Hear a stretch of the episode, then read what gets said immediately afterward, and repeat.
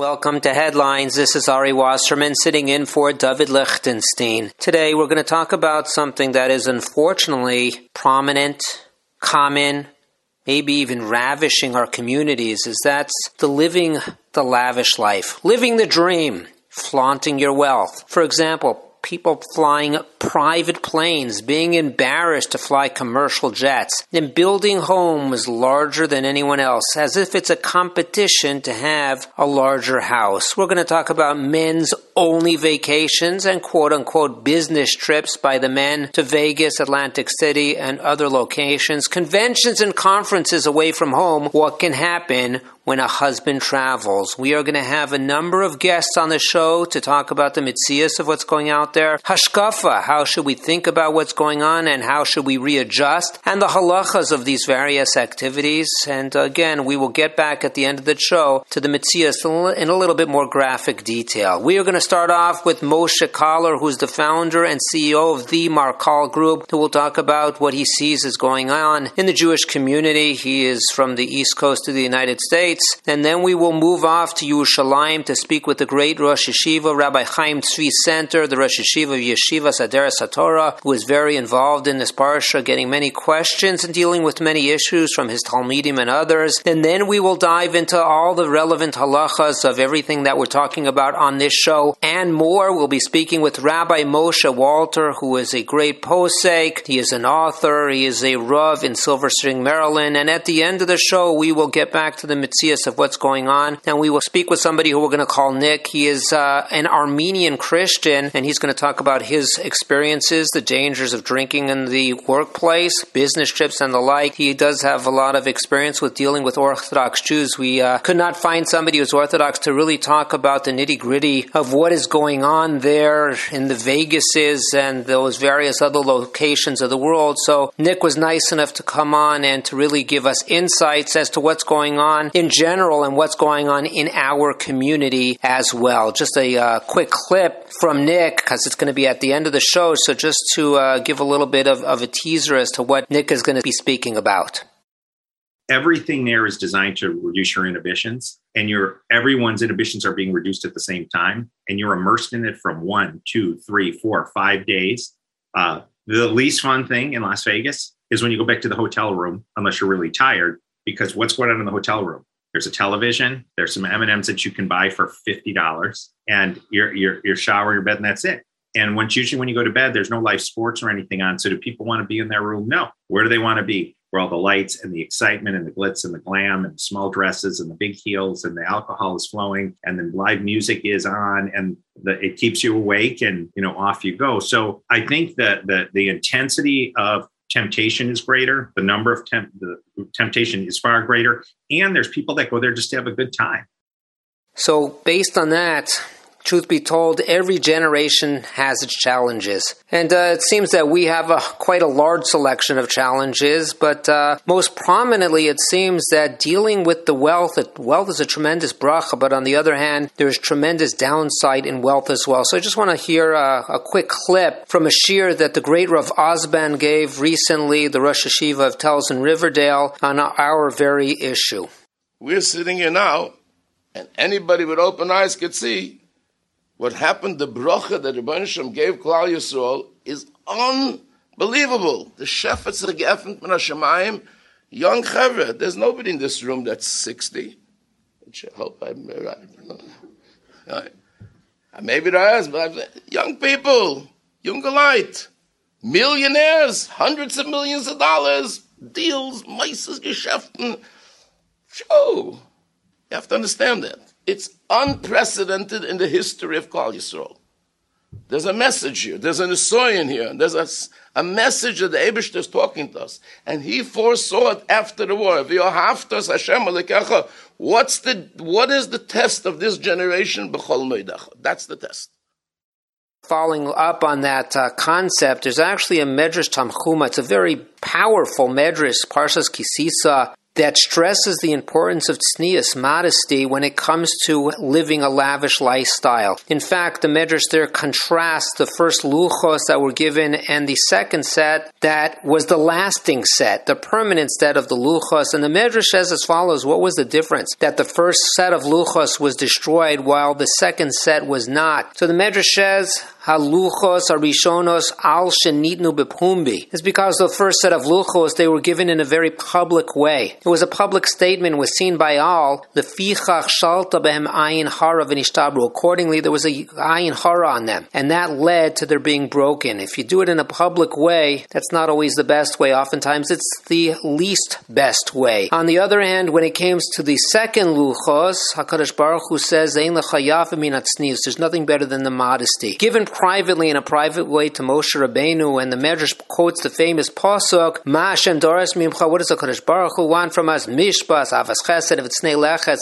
is the tznius. Even when you're doing something that is very positive, having a very positive impact on the world, on Klal Yisrael in the world, it should be done in a modest way. So when it comes to our challenge that Rav Ausband was talking about, the excess wealth, we have tremendous excessive wealth in this generation, probably more than ever before. But the problem is the failure to use it in a proper way is leading to all types unfortunate and consequential issues. For example, some that we've already mentioned, the flying of private planes and building these huge houses. But what I hear is that there is actually widespread cocaine use. People don't know what to do with their money. They don't know what to do with their lives. Widespread cocaine use in certain parts of the yeshivas world. Extramarital affairs, extreme dishonesty in business in order to get more money. You know, in certain ways we've really pushed the limits of what's mutter. And that's something, honestly, that we see through many generations. It's pushing the limits. But now, unfortunately, we're in the usher zone. We're in the prohibited zone. We're no longer talking about naval birshu satara, but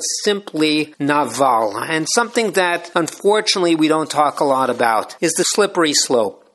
It's when we start out on the path of doing something that would not be strictly speaking usser, but improper, ill advised. Unfortunately, it often leads to unanticipated consequences. Somebody very wise told me the following phrase, which is accurate in so many areas, and it goes as follows Until you find yourself at the bottom of the slope, you will always underestimate how slippery it is. One more time, until you find yourself at the bottom of the slope, you will always underestimate how slippery it is. Somebody was telling me the other day, just an example of what's going on there in a very yeshivish community, a very yeshivish man, and he wanted a personal trainer. So who did he find? With the permission of his wife, a female personal trainer who is in terrific shape. She's not dressing very tsanua coming to his home. What's that going to lead to? Again, until you find yourself at the bottom of the slope, you will always underestimate how slippery it is. What comes to mind is an amazing vort by Rav the Shevet HaLevi. It's told in the Sefer Yados Alevi by his son. And Rav he quoted the Gemara in Sanhedrin that says as follows, Shachet Hischil, talking about the Benos Moav, with the yeshivish crowd of uh, Klal Yisrael, with the, the, best of the best. And the Gemara in Sanhedrin says that the Chet Hischil al Yadeshi Yitziu Lahem Lishtas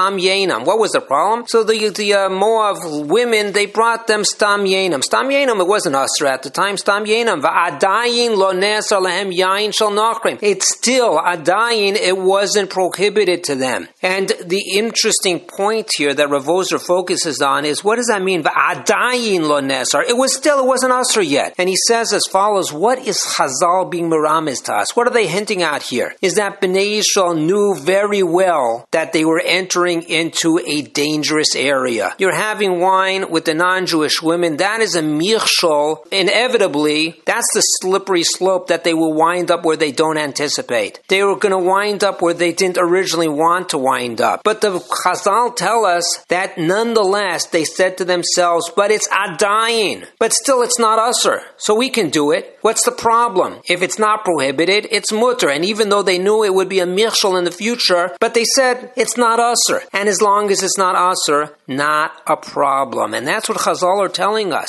That's the Churban Gadol. This is Rav Wosner's words. V'zeh Churban Gadol kasher Adam yodei al mirshal efshari. When you know, this is the greatest destruction. When you know something is a mirshal, a possible problem that will erupt, and nonetheless you do it with the excuse that it's not in violation of the halacha. It's adayin lo nesar. It's still not prohibited, so I can do it. Obviously, when there's a problem, when we anticipate a problem, even if it's not usr, don't do it. And obviously, that's the message to this individual. Hopefully, it's not more than one that has that female personal trainer. What's this going to lead to? Maybe it's adayin lo nesar.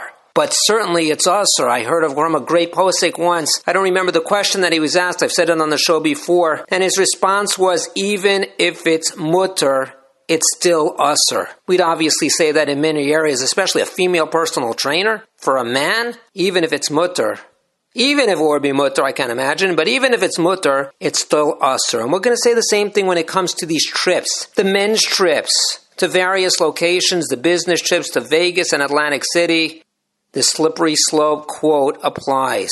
Where are we going to wind up in the end of the day? I just want to quote from a Ksav Sofer. The Ksav Sofer, it's not on this week's Parsha, he's harking back. Kain Hevel, Kain kills Hevel. Kadosh Baruch Hu says you can come back, you can do tshuva. Very powerful words. La Pesach Chatas Rovetz. That Chatas, that Yetzer Hora is waiting for you. It's waiting for you when you go out the door and says the Ksav Sofer impactfully strongly. He says when you're in your home and you have your routine, it's much easier to avoid sin. You wake up, you go to davening, you have your siddurim, you go to work, your wife is there to protect you. But when you leave the door to go on a trip, when you get out of your normal routine, that's when the Yetzer Hara kicks in. And that is when the problems kick in as well. And that's what this pasuk is telling us. La Pesach, when you're going out of that door to go on that business trip to the men's club, the men's club vacation, that is where the Chatas Roves, that is where the Yetzer Hara is waiting to trip us up. It is almost inevitable. And now we're going to go on and hear the riddle of the week for this week.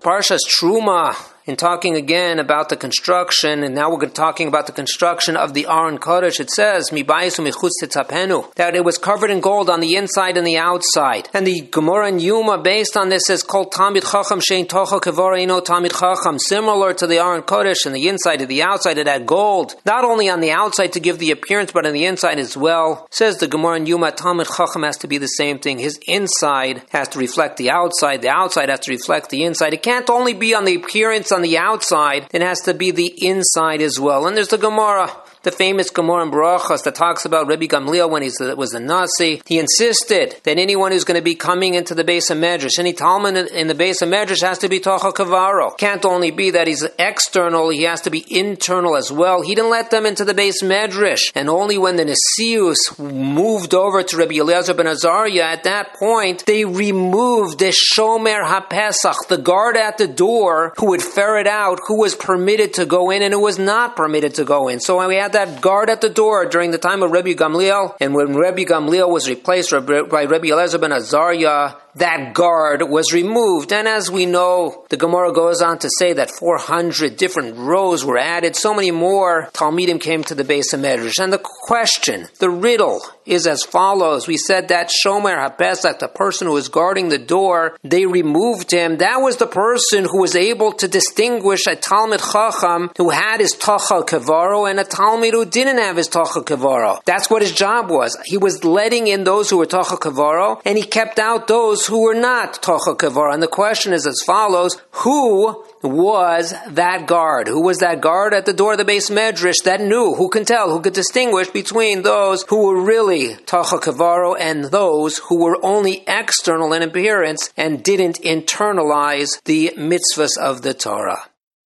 If you want to leave a message by phone or dial in by phone to listen, in America, our number is 732-806-8700. In England, it's 44, like that's the country code, 33011-70250. In Eretz Yisrael, it's 02 372 0304. And now let's go to our guests. Joining us now is Moshe Kahler. Moshe Kahler is the founder and CEO of the Markal Group, which is an innovative real estate development company. He's involved in various tzedakahs, most significantly raising eight million dollars each year with the Iyun Parsha to supply the needs of Aniyah Eretz Yisrael. Yeshakach for that, and thank you so much for joining us. Thank you for having me. It's an honor to be on your program. Well, it's a pleasure to have you on the program. You know, M- Moshe, I'd like to know what's, what the Metzias is. Let's start with that. I, have heard rumors, not from one, two, three people, but a number of people about some Gvirim, uh, people who have made quick money and are unfortunately indulging in a very public fashion. And uh, love to hear about uh, what you see as going on right now and, and why it's happening. Okay, so just to give you some background, I happen to live in Flatbush in Brooklyn. Um, obviously, we have a you know a community that does have affluence, does have you know average, and does have you know people that that struggle with their financial means. And certainly, it's an issue in my community. It's an issue in many other from communities. And what has been happening more recently than ever, it could be just you know, the deterioration of society. It could be the fact that uh, younger people have made large amounts of money very quickly, but there's definitely been spiral downward in the way people spend their money. When I say people, I'm referring to from people, from people that we would expect to act differently. And that kind of manifests itself in many different places in many different ways. And in some cases, it's becoming beyond comprehension how young people are spending, you know, hundreds of thousands of dollars on simchas. It could be as simple as an upsharon. It could be a bris. It could be a birthday party. And there's, you know, I can tell you, I know firsthand that there's people have spent a half a million dollars on a simcha. And it's difficult to comprehend how people, you know, don't understand that perhaps they may be doing something wrong by doing that. And that, you know, the issue that it creates is there are many issues that it creates, and you know, I guess we could speak about those issues. But that's the general issue that you know I think that you're asking me about is that quick wealth, young people equals irresponsible spending, and it impacts their families and impacts their friends and neighbors in a very negative way. And so, if you live in a society that uh, some people have, some people don't have, and uh, some people who have made quick money and, and want to spend it lavishly and publicly, uh, how does that come out? We have simchas. What are other ways? Is it cars? I know I'm, I'm from Los Angeles. Cars was a big deal. Uh, you, uh, we used to say you are what you drive. So uh, in, in, New York, maybe it's the same, maybe it's different. It used didn't used to be that way because you have all the salt that would destroy, the cars when, when, when you have the snow. But I think it was more the houses and stuff. Right. So I can tell you, listen, I'm I'm a guy that you know, I know, uh, you know, I, I live nicely and I understand, you know, what it is to enjoy life.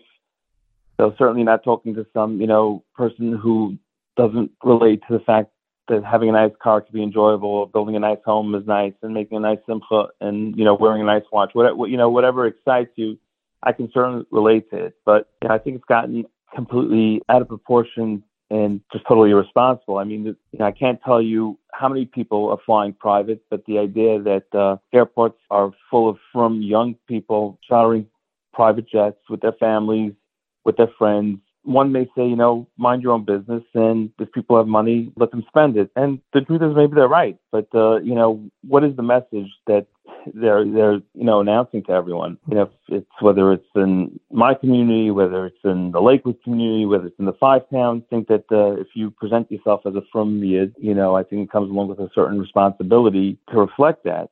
And if there's no limitations to how you do things, and you can simply decide because you have money, it's no big deal for me to get on a plane, spend an afternoon with my friends down in Barbados or wherever else they're going it's certainly something that is not what they've seen in their home. I know that I didn't grow up that way. And I think in many cases, a lot of these guys have made money very quickly and they simply don't know how to how to be responsible and I think that they have become part of a rat race where each person's trying to outdo the other. So it's almost embarrassing. You know, if someone sees you, it used to be like if you flew business class, okay, you know, it was, you, you know, if you had some humility, you would be a little embarrassed, but after a while you get comfortable with it. And then we come to a point where if one of these guys who flies private would, God forbid, end up in a business class seat, he would be embarrassed. Like, you're not flying private? And I can tell you, I know for a fact, like I was at a real estate show in Florida and it was like, how'd you get here? And you know, the fact that you flew on a regular commercial plane is like almost an embarrassment to, to some of these people, which has become insane. And I think that just, you know, reflects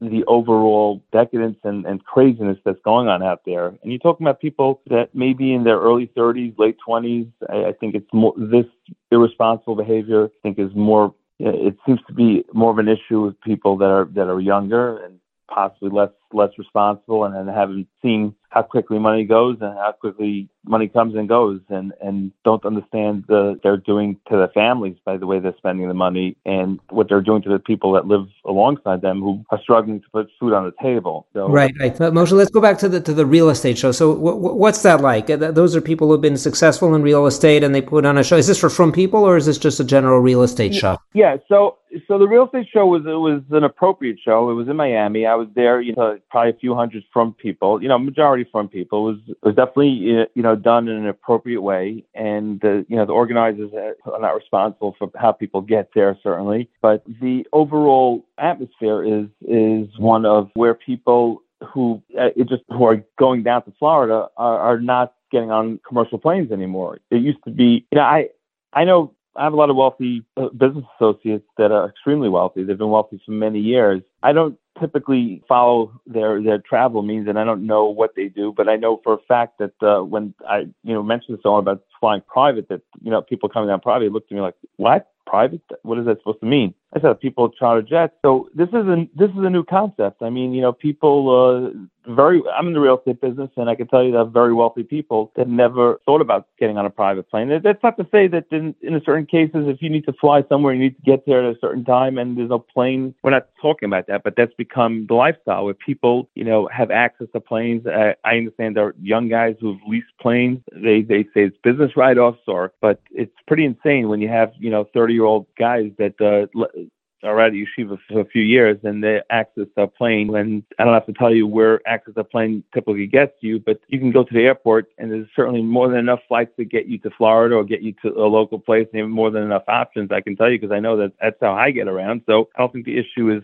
it's a matter of a lifestyle and a certain statement that you want to make. And the planes is just a small part of it. Yeah, know, yeah, that, uh, that's what I wanted to explore. You know, I, I heard about yeah. you know what what may go on on the planes, and uh, I don't know if we want to go in that direction. It's funny. I, I did a show uh, recently on on uh, it wasn't lavish lifestyles, but it was more uh, actions that people were involved in with the vaping and the expensive uh, alcohol and the like. And somebody saw me in shul and said, "You, you did a PG version of what's going on out there." So you know, I, I I don't know if you want to comment or not. Probably not. Maybe it's better you don't about what goes on on some of those planes, not everyone, or the, the locations, or you know, the boys' club going could be on uh, trips, quote unquote, business trips or vacations. But I understand there's there's a lot more that's going on other than simply chartering planes for an hour or two for twenty twenty five thousand dollars. Yeah, so I mean, I I'd rather not go into it simply because I, I don't know this for a fact. Um, I haven't been on these planes with them, uh, but I think it, it's fair to say that what you've heard is unfortunately likely that is going on, and I think it's it's part of the same symptoms. If you're if you feel compelled, you know, to waste forty thousand dollars to spend an afternoon and get on a plane and fly to Barbados with your friends, I think that it's fair to say that uh, it's not exciting enough because you need more excitement, and I think that uh, more excitement equals probably inappropriate behavior. But I'll let uh, someone else handle that one. Right. So, so are, is anyone speaking about this between besides on headlines? Like, are the rabbanim of these uh, of these young individuals uh, that have made the, the, the quick money? Uh, do they have the rabbanim that are giving them input on how to act properly and uh, inappropriate behavior, lack of modesty, and spending money, or is this just uh, because they're able to write checks, then uh, it goes unchecked? So I can tell you that I'm not part of a, a,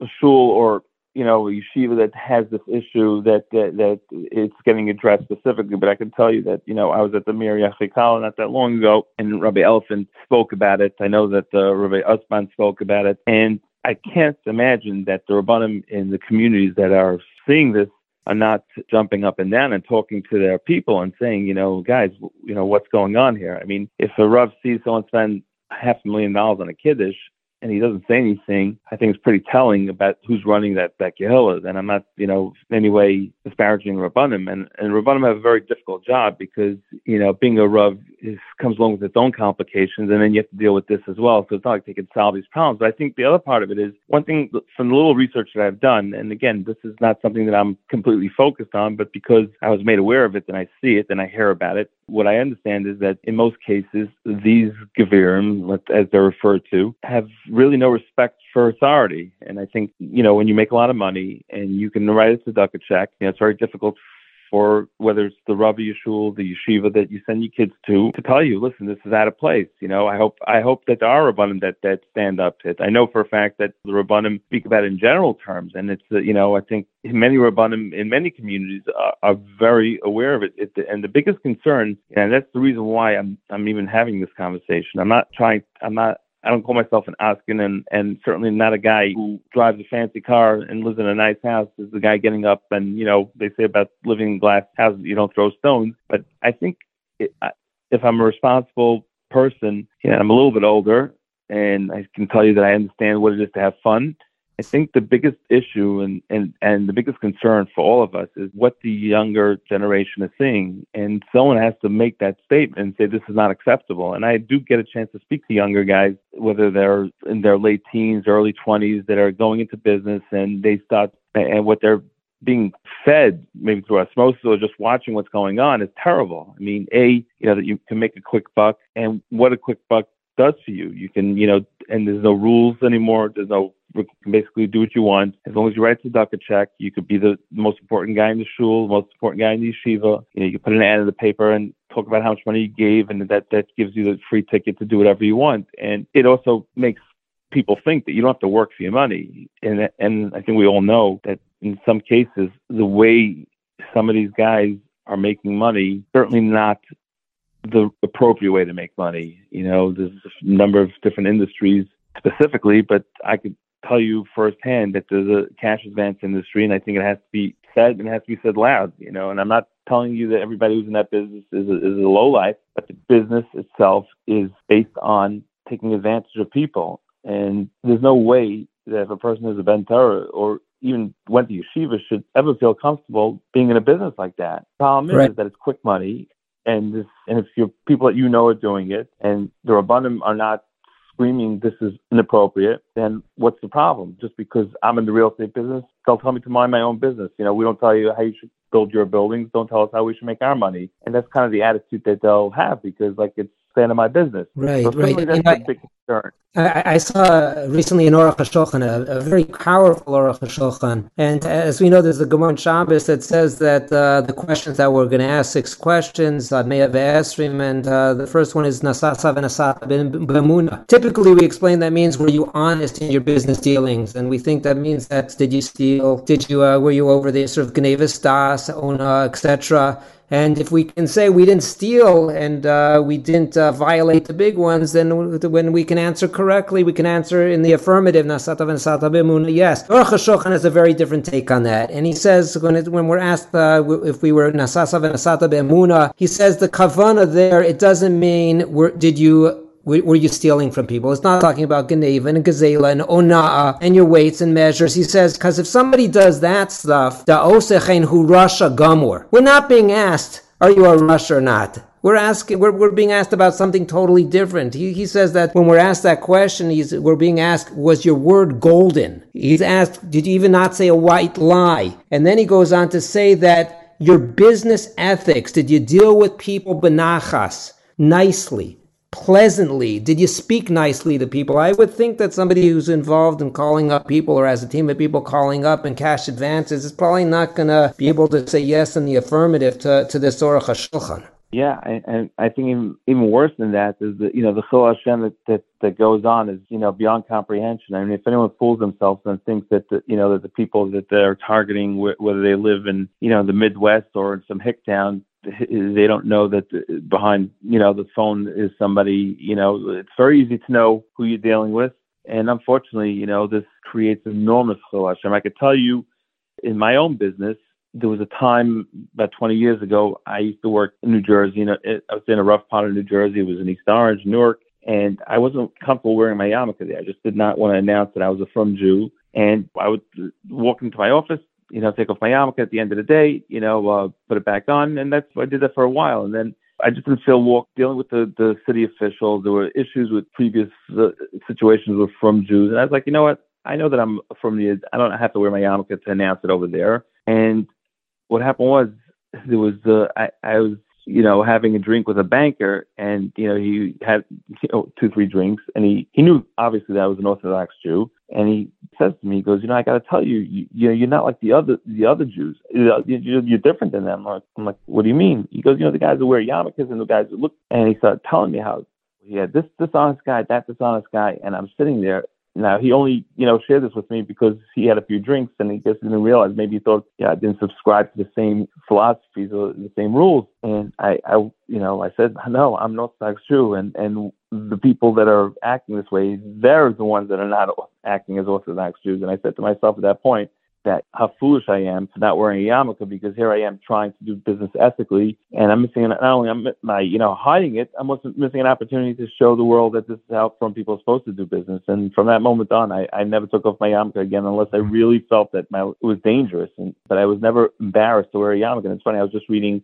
Moshe Rasman's story and how he you know, made such a point to present himself as a frum yid, like, you know, he grew a beard and how it was so important and, and how he just went around the world you know, and impress every bank and every prime minister. Uh, That's the way a frum Jew looks and this is the way a frum Jew acts. And, you know, he encouraged other people who take off the yarmulkes to wear a yarmulke. But, you know, let's go to the to other people today that are wearing yarmulkes, you know, look like frum Jews. And, and, you know, and if you're involved in, in business that is wrong, forget about the din that you're going to have to deal with in the next world. What about what you're doing in this world? I, I, I, I don't want to say this publicly, but this is day in and day out I get to see the damage that frum people do the way they conduct business. I hear it all the time. I'm a developer, so developers are not generally the most favorite people that come to neighbors. And I got to hear about how the frum Jew did that, the frum Jew built this and that. And all I can say is, look, I'll try to do better, and you'll see that I'll do better.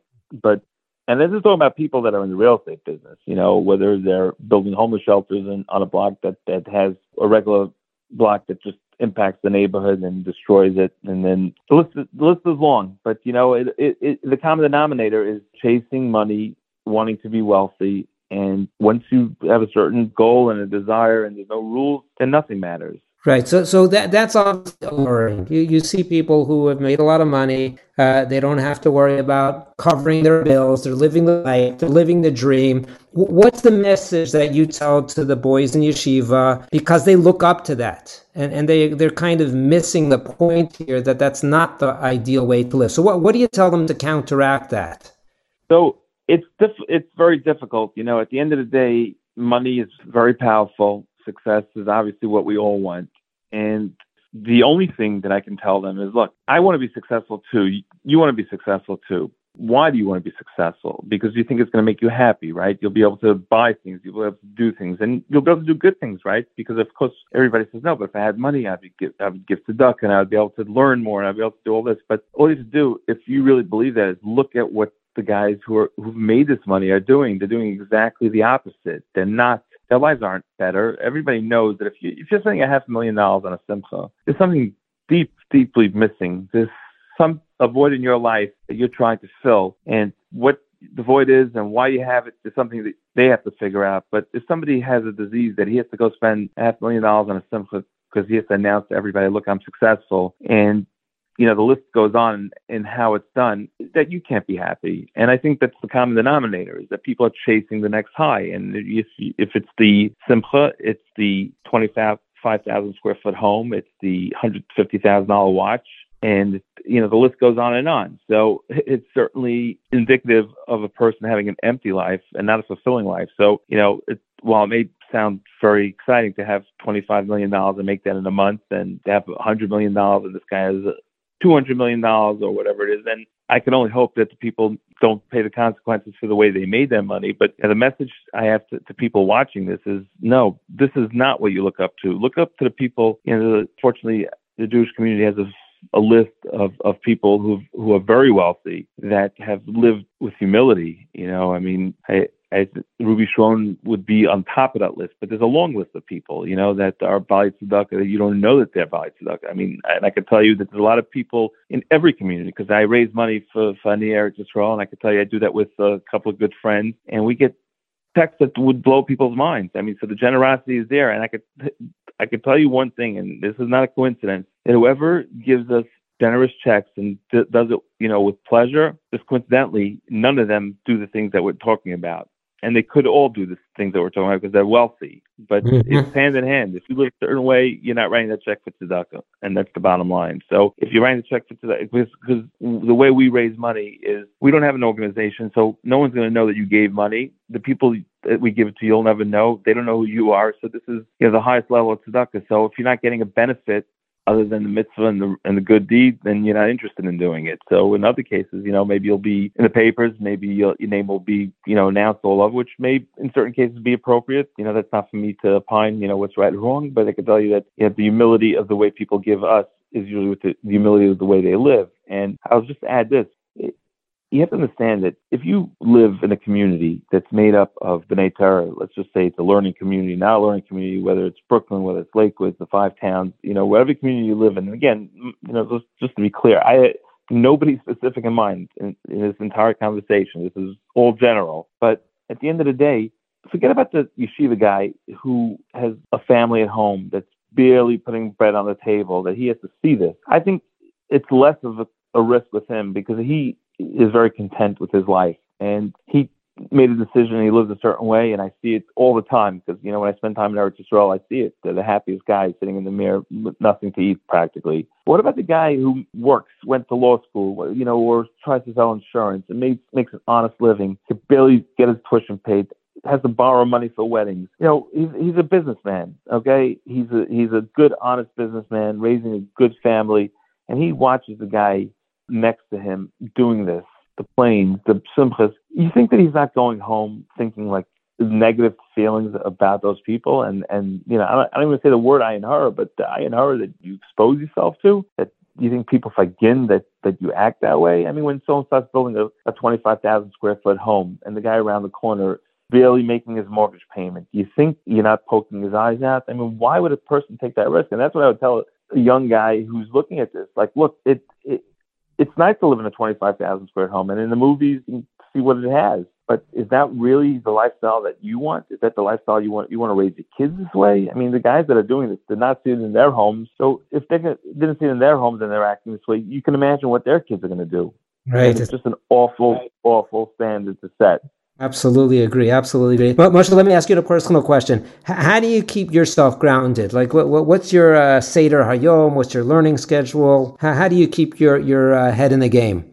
So the answer is, is, is learning. I mean, I could tell you that uh, you know I've I've been down this road. You know, I didn't have uh, maybe the wealth or the ability, and, and certainly not the people that uh, you know. You, this is not something you typically do on your own. You know, I don't think it takes one guy to make the first simcha. That's ridiculous. It takes the first guy to get on the private plane. It takes the first guy to start doing this, and it becomes a, a pandemic or whatever you want to call it. But so I, but I trust me, I understand what having a good time is. I, I know it quite well. And I think that the you know the difference in my life, not I think I'm clear the difference in my life was whether it was at 30 years old, I'm 50 now, was really getting serious about learning Torah. And and when I say serious, uh, typically a good two, three, four hours a day with a chavrusa learning Be'in. And I never thought if you would ask me at 25 and 30 Uh, you know, until I started, would I ever imagine that I would, I'd get into learning? I, I couldn't have imagined that that I would come so serious about it and how it really change my life. And it's a separate story and how it all happened, but I can tell you that that's really the common denominator. I mean, obviously, Chazal tell us, you know, how Hashem created the Yitzhar and, and, and He created the, the medicine for it and the tablets for it. And I can tell you that that's the common denominator. Anybody who's who is a Ben Torah, and a Ben Torah obviously can be defined in a lot of different ways not necessarily you could be a Ben by learning 20 minutes a day if those 20 minutes are the most valuable 20 minutes. But if you have free time and that's what you want to do, that defines really who you are. So it's not about the hours and it's not the iyun versus bekiyus or Daf Yomi. person has a desire to grow in learning and, and you know, can't wait for an opportunity to learn. I can tell you that the most exciting trips that I've made in the last 15 years are to Eretz Yisrael to spend a week in the Mir, you know, learning two, three sedarim for seven, eight hours. And then again, you're talking to a guy who was not a big learner in, in, in yeshiva. Getting to one Seder was, was a challenge. And now it's the most exciting thing that I look forward to. And, you know, and I've been some really nice hotels and really wherever they are, I'd rather not talk about it. But I, I know both sides of both sides of life over here, and I can tell you that being serious about learning is what has really kept me grounded and what keeps me grounded. And I would say this: I would tell every woman that hears this. You know, maybe people will be pretty angry at me for saying this, but I'll say it anyway. If your husband is not learning, he's up to no good, and that's the bottom line. And you don't need me to say it; it's it's written in every sefer. It's written throughout the Torah. But that's the bottom line. If a person is a husband who doesn't learn, and I'm not going to define what learning means. That's each person to understand. But if a person, you need to be very worried. And I would say that in business too. If a person is not involved in learning, I would not trust them. Right, and, and you know, I'm not painting everyone with a broad paintbrush that you know if you're not if you don't have five chavrusas it must be you're stealing money i don't mean that but if a person who's not and i, and I can tell you I, i've seen it firsthand the people i've done business with that are b'nai Torah are the honest people and the people that uh, are not are, are deceptive and they're you know and sometimes unfortunately you see people that learn that aren't necessarily honest so it doesn't mean absolutely that you're going to be honest but i can tell you one thing that if you're not learning you're up to no good yeah, I, have seen the same, Moshe. Um, somebody to stay connected, learning is the oxygen uh, for, for, for, for, for a man. For a man to stay connected, it's learning. You can't do it through other mitzvahs. You should also have the other mitzvahs as well. But without learning, somebody is disconnected. A hundred percent, and it, especially in today's day, you know. I mean, I, I think obviously the challenges are timeless. You know, being a, a from you, it was a struggle. You know, since the beginning of time, but we all know what's going on out there. I mean, the access that we have to everything that's wrong, it's like it's unreal. I mean, I was just talking to you know my kids about this. It's like the idea that today marijuana is legal, that you can go to kiddush and there's edibles, and and it's appropriate. It became appropriate, you know. And I'm not getting up at the stender and, and and making announcements of what's right and wrong. You know, everybody has to know what's right and wrong. But the idea that this exists in our communities people have to say to themselves, one second, what, what, what happens when my kid starts doing it? So if you're a 35, 40 year old guy and, you know, and, and you're doing it and, and you're coming home stoned and you're coming home wasted and, and, and your kids see it, come on, you know what your kid sees. You think he's not going to do the same thing his father does? If he doesn't see his father open up a, a, a Gemara, you know, on a Sunday, you know, it doesn't even occur to his father to, to, to, to on a Shabbos, you know, whether a Friday night, whether it's a Shabbos afternoon, whether it's a Sunday. You can't fool your kids. So if you're not broadcasting a message to your kids that learning is exciting and important and it keeps you grounded, then your kids are not going to want to be part of it. I can tell you that, you know, that's one benefit I certainly had was my father. He didn't certainly I didn't look up to his lifestyle in terms of his simplicity, and he had no desire for any of the things that I desired. But his learning was where I grew up, and that's what I always saw. So to me, that was always you know natural that I that that's what made sense. But if your kids don't see it, you can write checks to yeshivas and you can tell your kid how important learning is, but the kids are not stupid. They see what what's more important. And you're going to raise kids that are never going to learn. And if that never learning equals living the wrong way, then where do you think it's going to end up? It's only it's only getting worse. Living in a in a place and a time that I with the kids what our kids have to the challenges that they have we couldn't even imagine you know, the access, the internet. You know, I mean, they just legalized sports gambling in New York, you know, last week. I'm not, I'm not advertising it, but I think everybody knows that. So you it's know, now sports I, gambling is legal and marijuana is legal in New York. Yep, marijuana is legal all over. I think in most states. Yeah, it's legal, and not only is it legal, it became it became socially acceptable. So where having a drink was a socially acceptable thing, depending on what. I'm not, when I'm talking about necessarily frum circles, like you know, people didn't get together, it, it, typically frum environment and, and start drinking during the day. I think you, you'd end up in with a serious alcoholic problem. But uh, you know, it, it's an appropriate thing. You know, today you can walk around and you no no one looks down at you. I mean, the same way you know, gay marriage is acceptable and everything else that uh, you know happens to them is, is now the norm. But the idea of sports gambling being legal is is, is mind-boggling. You know, it it means that anyone has access to it. It's you know, and you there's nothing wholesome anymore. You can't even take your kids to a, a, a sporting event anymore. Like I, I want you know, I I I like basketball, I like football, but my kids tell me that, and and I would you know have like the Brooklyn Nets. They have some great basketball players, and you know my kids tell me, you know, I first now with the issue with the uh, pandemic, it's hard. They're not vaccination, but they tell me that they have you know like uh, transgender dancing. It's like you can't go anywhere. It's just like it, it, it's just this is the life that, and if you if you're not protected with with you know having meaning in your life, and that's what I mean by learning, then you know where you're going to end up. It's it's only a matter of time. Just the the point I want to make is also you know like I I, I had the uh, you know the biggest blessing the biggest bracha that I that I'm so thankful for is you know I I have five boys and one daughter. You know, I have three married boys and my fourth one's getting married soon, and the fact that I was able to go to Mir Yachikala, you know, a month ago and bring my two boys there and sit and learn with them, for them to see what I enjoy and for them, for me to watch them enjoy it and for them to really know that that's the most exciting thing in my life. That you get on a plane and I could take them skiing in the Swiss Alps and we can go to Las Vegas and we can party and we can do all that stuff. But there's nothing that I want more for myself. Forget about the, the Olam Haba. I'm talking about it's nothing more that I enjoy right now. It's been like that for a lot of years, and that's the best feeling uh, a, a firm youth can have. Is you know you can get on a private plane and take your kid to, to a place that you think will mean something to him, but it's all meaningless. When you get on a plane with your kids and you sit for a few days and you learn, and your kids you see you watch your kids just can't get enough of every minute then you know that you're setting the right example for your family and that's and that's the message I, I would tell the guys whoever listens to this if you don't see that ever happening in your life because you're so far away from it then you have to ask yourself what are you willing to sacrifice? What it's a hard work. I mean, let's, let's face it. It's more exciting to get on a plane. It's more exciting to have fun, and you could have fun. There's kosher ways to have fun. But if you even think about having a dream that you know, because ultimately that's what we all want. We we want to raise frum kids, and we want to raise happy children. And if you think that you ever have a chance of having that, ask yourself, what I'm doing right now. I may be 25, I may be 35. Is this going to get me to that place? And if the answer is absolutely not, you know, you got to stop. If it's maybe not. You better start making some plans about how things are going to change. And that's the point of, you know, me having this conversation, not to solve the problems, not to cast aspersions on anybody and uh, make anyone feel uncomfortable. And I'm not, uh, God ever talking negative about Rabbanim that they should get involved. I don't step on, I don't go next to that conversation. The are on a different level. They, they know better than me. And I'll accept that they have a way to deal with it and they'll deal with it. But as a regular regular business person and a regular person who cares about the future of our teenagers, of our kids, of our, my friends' kids. You got to. That's what I'm saying. Stop for a second. Think about what you're teaching them when you do business a certain way, when you waste money a certain way, and when you act a certain way. They're watching, and the world is watching. And if you don't stop now, only going to get worse. And and but the point is, is that you should be connected to Torah. That's that's the key. If you're not, you're in trouble.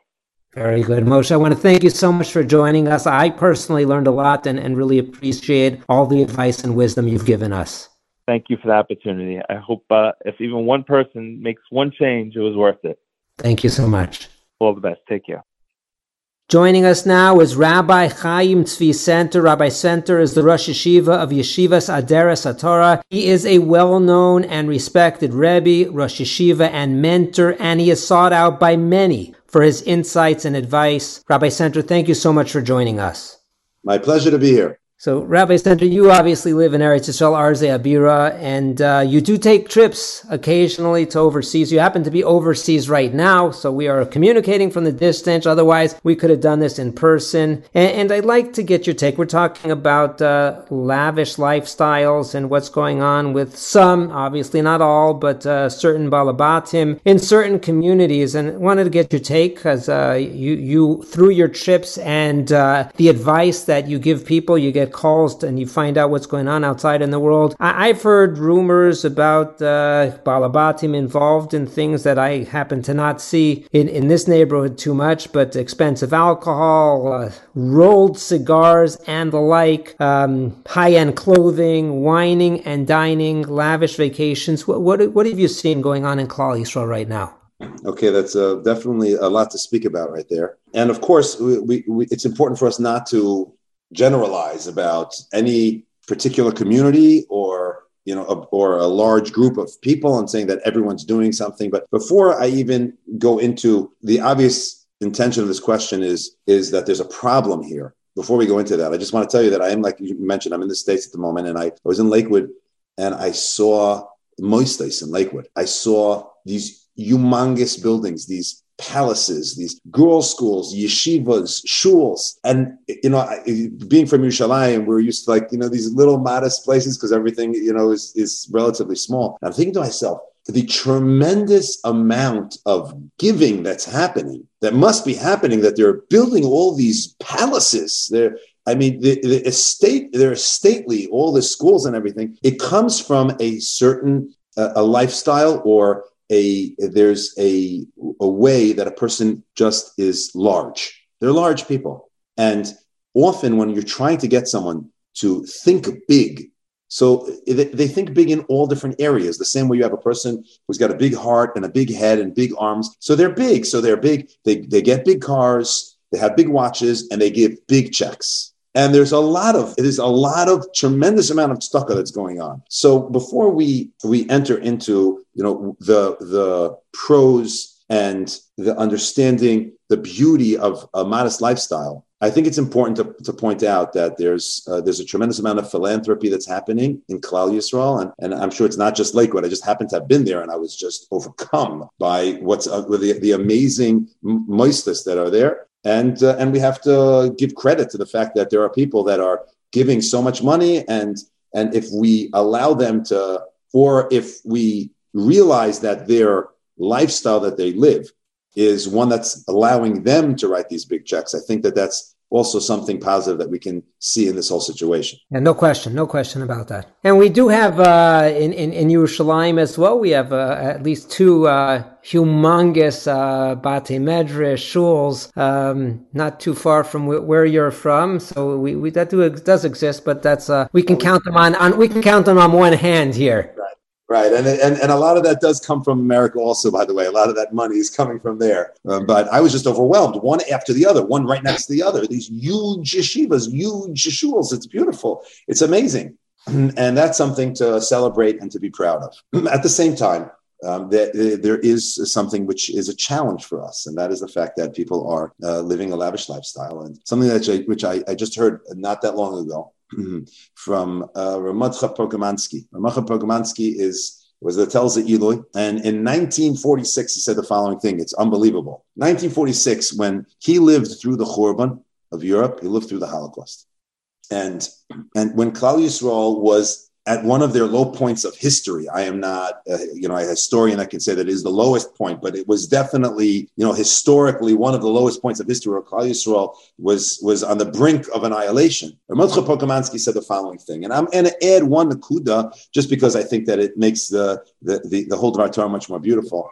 I mean, I, I, wouldn't be surprised if he said it. I only heard part of it. He said there's three different things. There's b'chol avavcha, b'chol nafshecha, b'chol You have to love Hashem with all your heart, with all your heart, with all your uh, nefesh, which is all your soul, and you have to love Hashem with all your money. Moedech is with all your money. And if you look in the Shema, in the Shema, it says, uh, in the first parasha of Shema, it says all three of them. The second parasha of Shema just says. It doesn't say. And the Gaon says because the first parasha of Shema is uh, is for yichidim. Only yichidim love Hashem. It's hard to love Hashem with all of your money.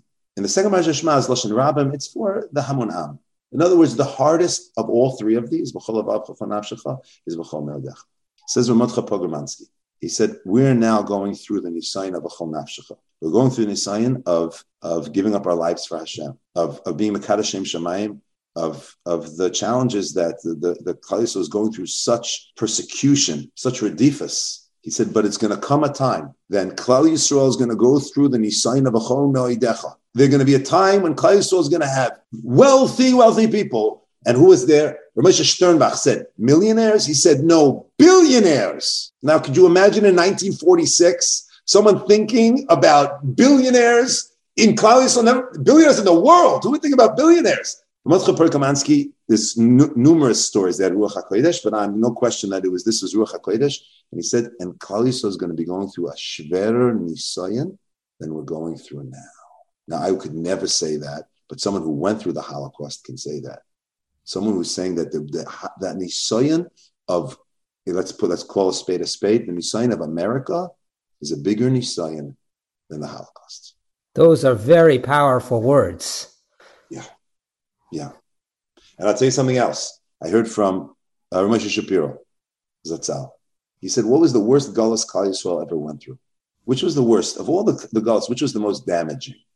He said, "I'm sorry to tell you, boys. I said it in English because he wanted to bring is Gullus America. The amount of Yidden that we've lost in America is bigger than what we lost in the Churban for sure. We didn't lose them to gas chambers. We didn't lose them to crematorium. We lost them to apple pie. We lost them to Thanksgiving. We lost them to the embrace of the Goyim, but we lost so much to the affluence of America. And, and, it, and it's really the same type of thing. This is a tremendous Nisayan. What we're experiencing is a tremendous Nisayan. And, uh, and, the, and it's very hard for a person to, uh, to deal with that. I have a, a, dear friend of mine. His name was Mendy Klein. The Chetarik Lebracha. I don't know if you ever met him or heard of him. Yeah. Mendy lived in Cleveland. Mendy was a rags to riches story. He was a poor man even after he was married with children. And he got a bracha from the Tosher Rebbe and he became fabulously wealthy and, uh, and also a tremendous Baltstaka. Mendy told me, he said, you know, I was poor and I was rich. It was harder being rich than it was being poor. And why is that? Why why did why was Mendy saying that? Well, he didn't tell me why. I was so taken by what he said that I, you know, it just the, the, the, words itself was, were stunning for me. So I didn't ask him why is that, but that's what he said to me. It's harder being rich than it is being, than it was being poor. And Mendy was very poor. I mean, he told me that they turned the heat off on him. He lived in Cleveland. It was freezing cold. That's how poor he was.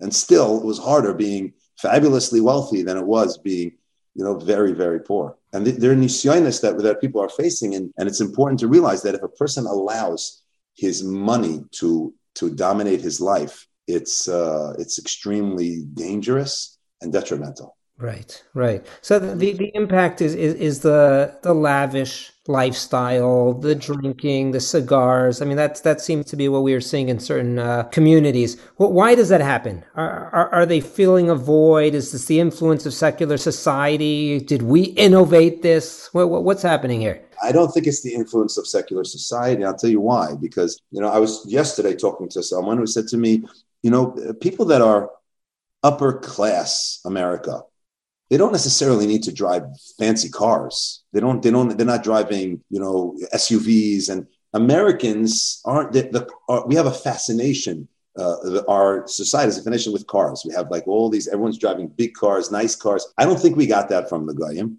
And if we didn't get that from the Goyim, I don't think we got any of this from the Goyim necessarily. Uh, I think that this is it's, it's within our culture. These are all things that um, that halachically one would say is not assur, right? And Baruch Hashem. So therefore, that, that becomes all part of a person creating his reputation and um, and um, trying to enjoy his life. And I think that it is a big problem in a certain way, and I'll tell you how.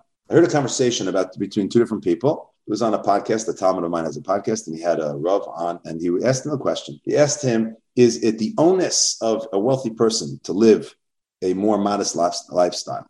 Because of the person next to him who can't afford what he can afford. He's going to go and he's going to go on a big trip, a fancy trip to Arizona or to the Bahamas or whatever it might be. And the, and the person living next to him can't do that. He's going to be jealous. Is the, onus on him? And the answer was it's not the onus necessarily, but it's his opportunity. Has an opportunity to show, if he wants to show that he can live without it and to make it easier for others. Show leadership. That was the answer that was given. So is it onus or opportunity? And I want to take a totally different direction. I don't think it's onus or opportunity. I think that it's extremely important for every person to realize that materialism will not make you happy. And if a person is just saying, okay, it's the next vacation, it's the next car, it's the more beautiful watch, all these things are going to make me happy, he's just, he's barking up the wrong tree. He's going in the wrong direction and he's not going to be happy. He will not be happy. And people can say, oh, of course you're going to say that you're in chinuch and you're the rabbi. And that's what the rabbi say. I was in, Ari, I was in the house, the, the largest house in all of Flatbush. Now, the person that owns the largest house in all of Flatbush was a very wealthy man.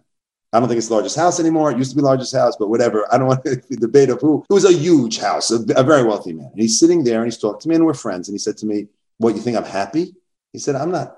He said to me, honestly, I'm not happy. What I'm going to run after another deal and another deal. After a while, you know something, when people actually get to the top of the mountain, I had another friend of mine who was the top of. He said to me, "I don't, I don't, I don't live for anything anymore. What am I living for? I have so much. I, people are running after a false gold. There's nothing there. Now, a person can use his materialism in order to enhance his relationships, in order to enhance his purpose in his life, but it's not a purpose, and that's what people are living for in order to make money."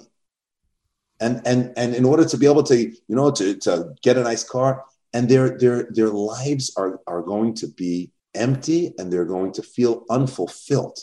And i think that that is the problem with with uh, people living these lavish lifestyles because halachically i don't see that there's a problem with it. But it's not it's not it's just not bringing us to anything productive.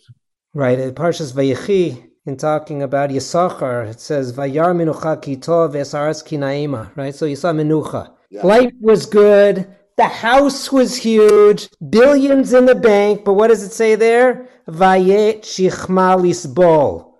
And he got to work. And I heard Rabbi Franz say this. He says this doesn't make sense. If you're sitting on the beach, you're enjoying life, you get to work.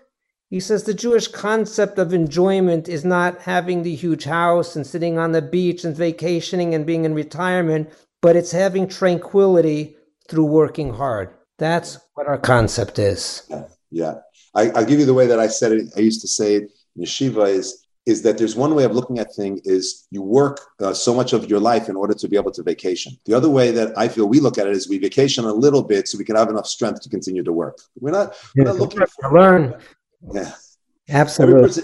We need a little bit sometimes to relax, and a person needs, of course, there's some you know some comfort in his life, but that's not it's not our matara, it's not our purpose. Right, right. So, so, so the, the, the, the lavish lifestyles, sometimes maybe it could be used for a good purpose. Like we, we try to get people to, into the learning through having these uh, drink and learns, right? So drink and learn it used to be the, the, the bagels and learn or something like that, but now the drink and learns and the cigars and learns and the sushi and learns. And, and would you say that's a positive thing, giving out the freshly rolled, uh, cigars to get people to come to to share once a week? Would we say mitoch lishma balishma, or is that maybe not the uh, the, the right attractive attraction? So uh, my opinion is that everything uh, is a question of uh, to what extent. In other words. Um, if a person is going to have, we're going to call it uh, a, a shiur, and they're going to give a lachaim at the shiur. If people are going to get drunk at that shiur, and that and that's something that I think is absolutely deplorable, uh, for for for people to be doing that. So then it's then it's not bringing you to a good place. there is a and I understand that sometimes people are being practical and they said, okay, so you can't serve anything to drink because people are going to get drunk. But in reality, we all know that lots of Rabbanan Gedolim would make a lachayim. there's an inyan of dafka having alcohol right? By by, in, I'm not going to go through the halacha of whether you could use grape juice in your yotze, but there are definitely an inyan of having alcohol uh, uh, when a person uses yayin. The idea of yayin, uh, yayin at the seder, is, is, is, there's also more, you know, um, there's deeper meanings in that, but but these are things that we can use in a positive way. How to use it in a positive way? It's goofy by something like this. It's by having a shiur when you're going to have someone, and, and you make a, a lachaim now again, once a person does it in excess, it becomes a problem. But that's the way it is with everything in life. So, do I think it's, do I so, think it's a problem having these shiurim? I don't think so, as long as it's under control. Eh, so eh, eh, don't have too many bottles of three hundred dollar Glenlivet or something like that. Just limit it to, to three bottles. Well, well, if you keep it under a thousand dollars. First of all, like everything again really depends on where you're at. In other words, Ari, would you let, let's let's not say three three hundred dollars. Would you accept a thirty dollar bottle? You're asking the wrong person. I don't drink. would you think that that's? I understand. Would you think that's excessive? Thirty? No, I, I don't think that's excessive. Okay, but you know, it could be that fifty years ago people would think that that's excessive. Would you agree? They would say thirty dollars on a bottle of scotch. What are you crazy? I spent five dollars on a bottle of scotch. So we have to know where we're at. I'm not saying I, I, don't know. I don't know where people are at. I don't. I never spent 30 uh, 300 dollars on a bottle of scotch. I don't even know what type of bottles. Of, I mean, I'm at. You know, I could guess, but so. But so there, there, do, should we spend ridiculous amounts of money? What's called ridiculous? Uh, that that very much just depends. My point is that that I think everything really has to be done with seichel. Uh, if, if we understand that $30 is not excessive, what is called excessive? Is $100 called excessive? That, might depend on what people are used to, what's what, what became the, the norm. Know, I, am going to give you an example. I, to tell you, it's I'm, I'm, using the example in the backwards way, but I can tell you the example. I one time had a bacher. This is before we opened the yeshiva. I was involved in another yeshiva, and he was he was in he was in a dorm with he was in an apartment with other bachrim, and he was and he was talking to me about the excessive expense of these bachrim were, were spending. The, the bachrim were spending ridiculous amounts of money. So I, I met with these bachrim. They're not my talmidim, and they, but they wanted to meet with me, and they were discussing the fact that they were spending too much money. One of the bachrim told me that he flies exclusively business class.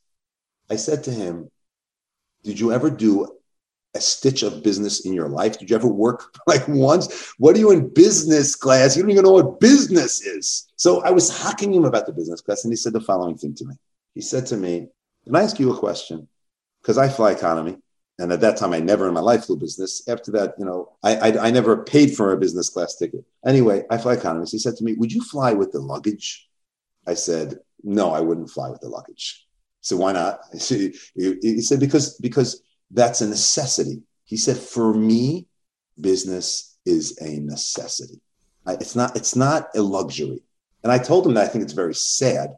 I said, so in other words, you're not necessarily more comfortable in business than I am in economy. I'm like, okay, this is normal. So for you, what has become normal is business class. And you, for you, a luxury would be into first class. It's like, yeah, I sat in first class and this and that. He's telling me all the stories, but but but business has become a necessity. And I, but but I think that he is accurate. Now you might say, how did we get there?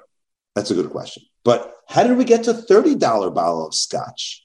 Why why are we at that? Why are we not at a fifteen dollar? But You could still get scotch for fifteen dollars. I don't think it tastes that good, but you could get it because th- these are certain things that have become normal. So I don't know what the right thing is to put in a shiur if you're going to have a shiur. And again, we're talking about people not getting drunk or a kiddush. What do you have to talk about a shiur for? Talk about a, or a kiddush, whatever it is. Whatever is considered to be the norm in the society is not. I, I don't think is a problem for us to, to be doing that. Should we try to scale back and should we try to make what's what, what's considered our uh, our necessities or our norm something that's a little bit more modest? I think for sure. I think that would be that would be beautiful. But if someone's going to have let's say uh, lunch and learn and he's going to serve like a fancy sushi so if that's acceptable i'm using sushi i don't want to get into cigars because you know i don't know uh, about smoking and cancer and that I, I, don't want to get involved in that. But let's talk about you know gashmis that doesn't have a uh, you know a, uh, uh, a health issue to it. And, and, and drinking smaller chaims that it, so anything that's already considered to be this is what people would be appreciate as not something way beyond uh, the norm for their community i think is fine right so so when you see boys come to yeshiva and let's not talk about your yeshiva we'll talk about other yeshivas and and they come from these neighborhoods or they come from these shuls and they have parents that are going to the business class or the first class kiddushim, and they have the first class uh, simchas and the like. What's the impact that it has on the boys, and what's the, what what's the impact that you see in how they come to yeshiva and live their lives here in Eretz Yisrael? You're, you're talking specifically about Eretz Yisrael, or you're talking about in general. Well, we can talk either way. Either way.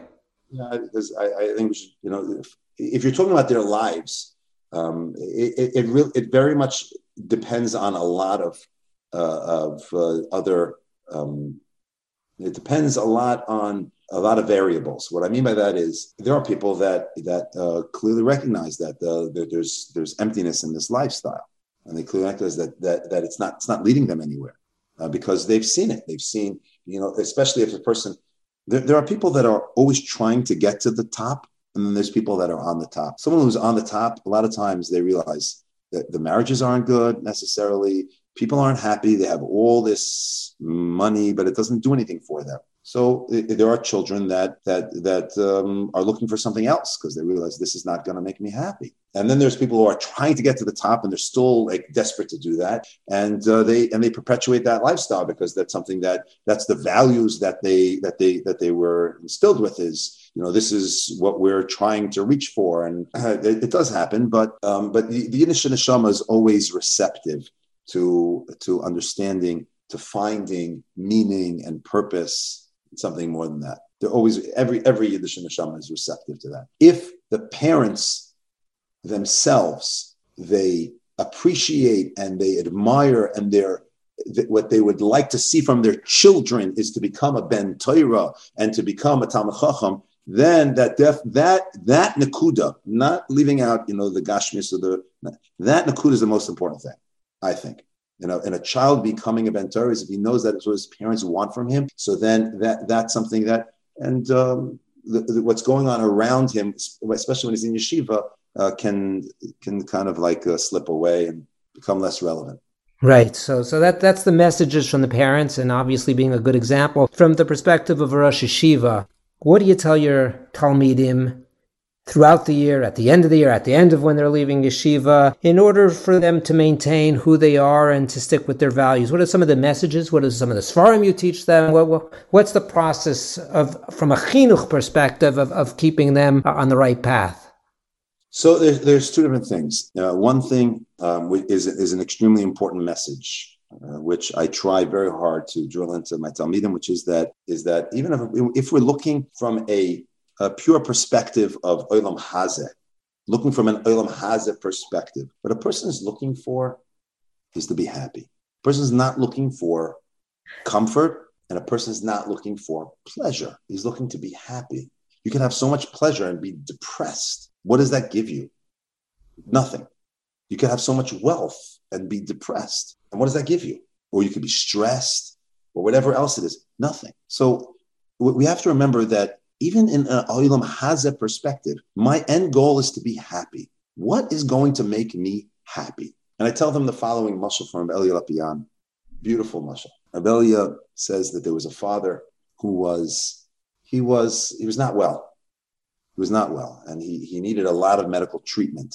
He had a young son, and they wanted to protect the son that he shouldn't see his father in such a terrible state. So his father had a, in his room, basically had a hospital. He had doctors coming in and out. He was hooked up to machines. He was taking lots of medications. And, you know, it, they thought it'd be traumatic for his son to come inside and to see his father that way. So they never let the father in the room. All the kid would hear, his son would hear, is there's beeping, there's beepings inside. You know, those are the machines. And they'd see people constantly going in and coming out, lots of, and he wanted what's going on in his father's, but they wouldn't let him in. One time, as one of the doctors was leaving, the door is still open and the son snuck into the room. And there he is, comes in his room, he sees his father, he's on his hospital bed. He's got IVs hooked up. He's got machines hooked up to his heart, to his pulse. There's machines with grafts. There's bottles with pills, and then there's liquids, and there's nurses that are on top of him, doctors. And son's looking at all this. And he says, Tati, you have so much stuff. I'm so jealous of you. You got so much stuff. You got hooked up to this machine and that machine. It's like this fabulous. And the father said to him, Son, don't be jealous of me. You, Baruch Hashem, don't need these things. You don't need them. You should, you should realize how lucky you are. If a person can be happy and doesn't, doesn't need that stuff, so then what are we running after? What, what, I because I, I need this to be happy. So that makes a person uh, um, happier. If I'm happy with what I have, be happy. All we have to do is find a way to be happy. And running after all of this stuff is not necessarily what's going to make us happy is good relationships. What's going to make us happy is purpose. What's going to make us happy is when we feel like we're accomplishing. None of that stuff is going to make you happy. So that's one of the things that I um, that I uh, try very hard to instill in my Talmidim. And of course, it's easy to forget because you get caught up in the rat race. And, and I tell them there are three things that are super important.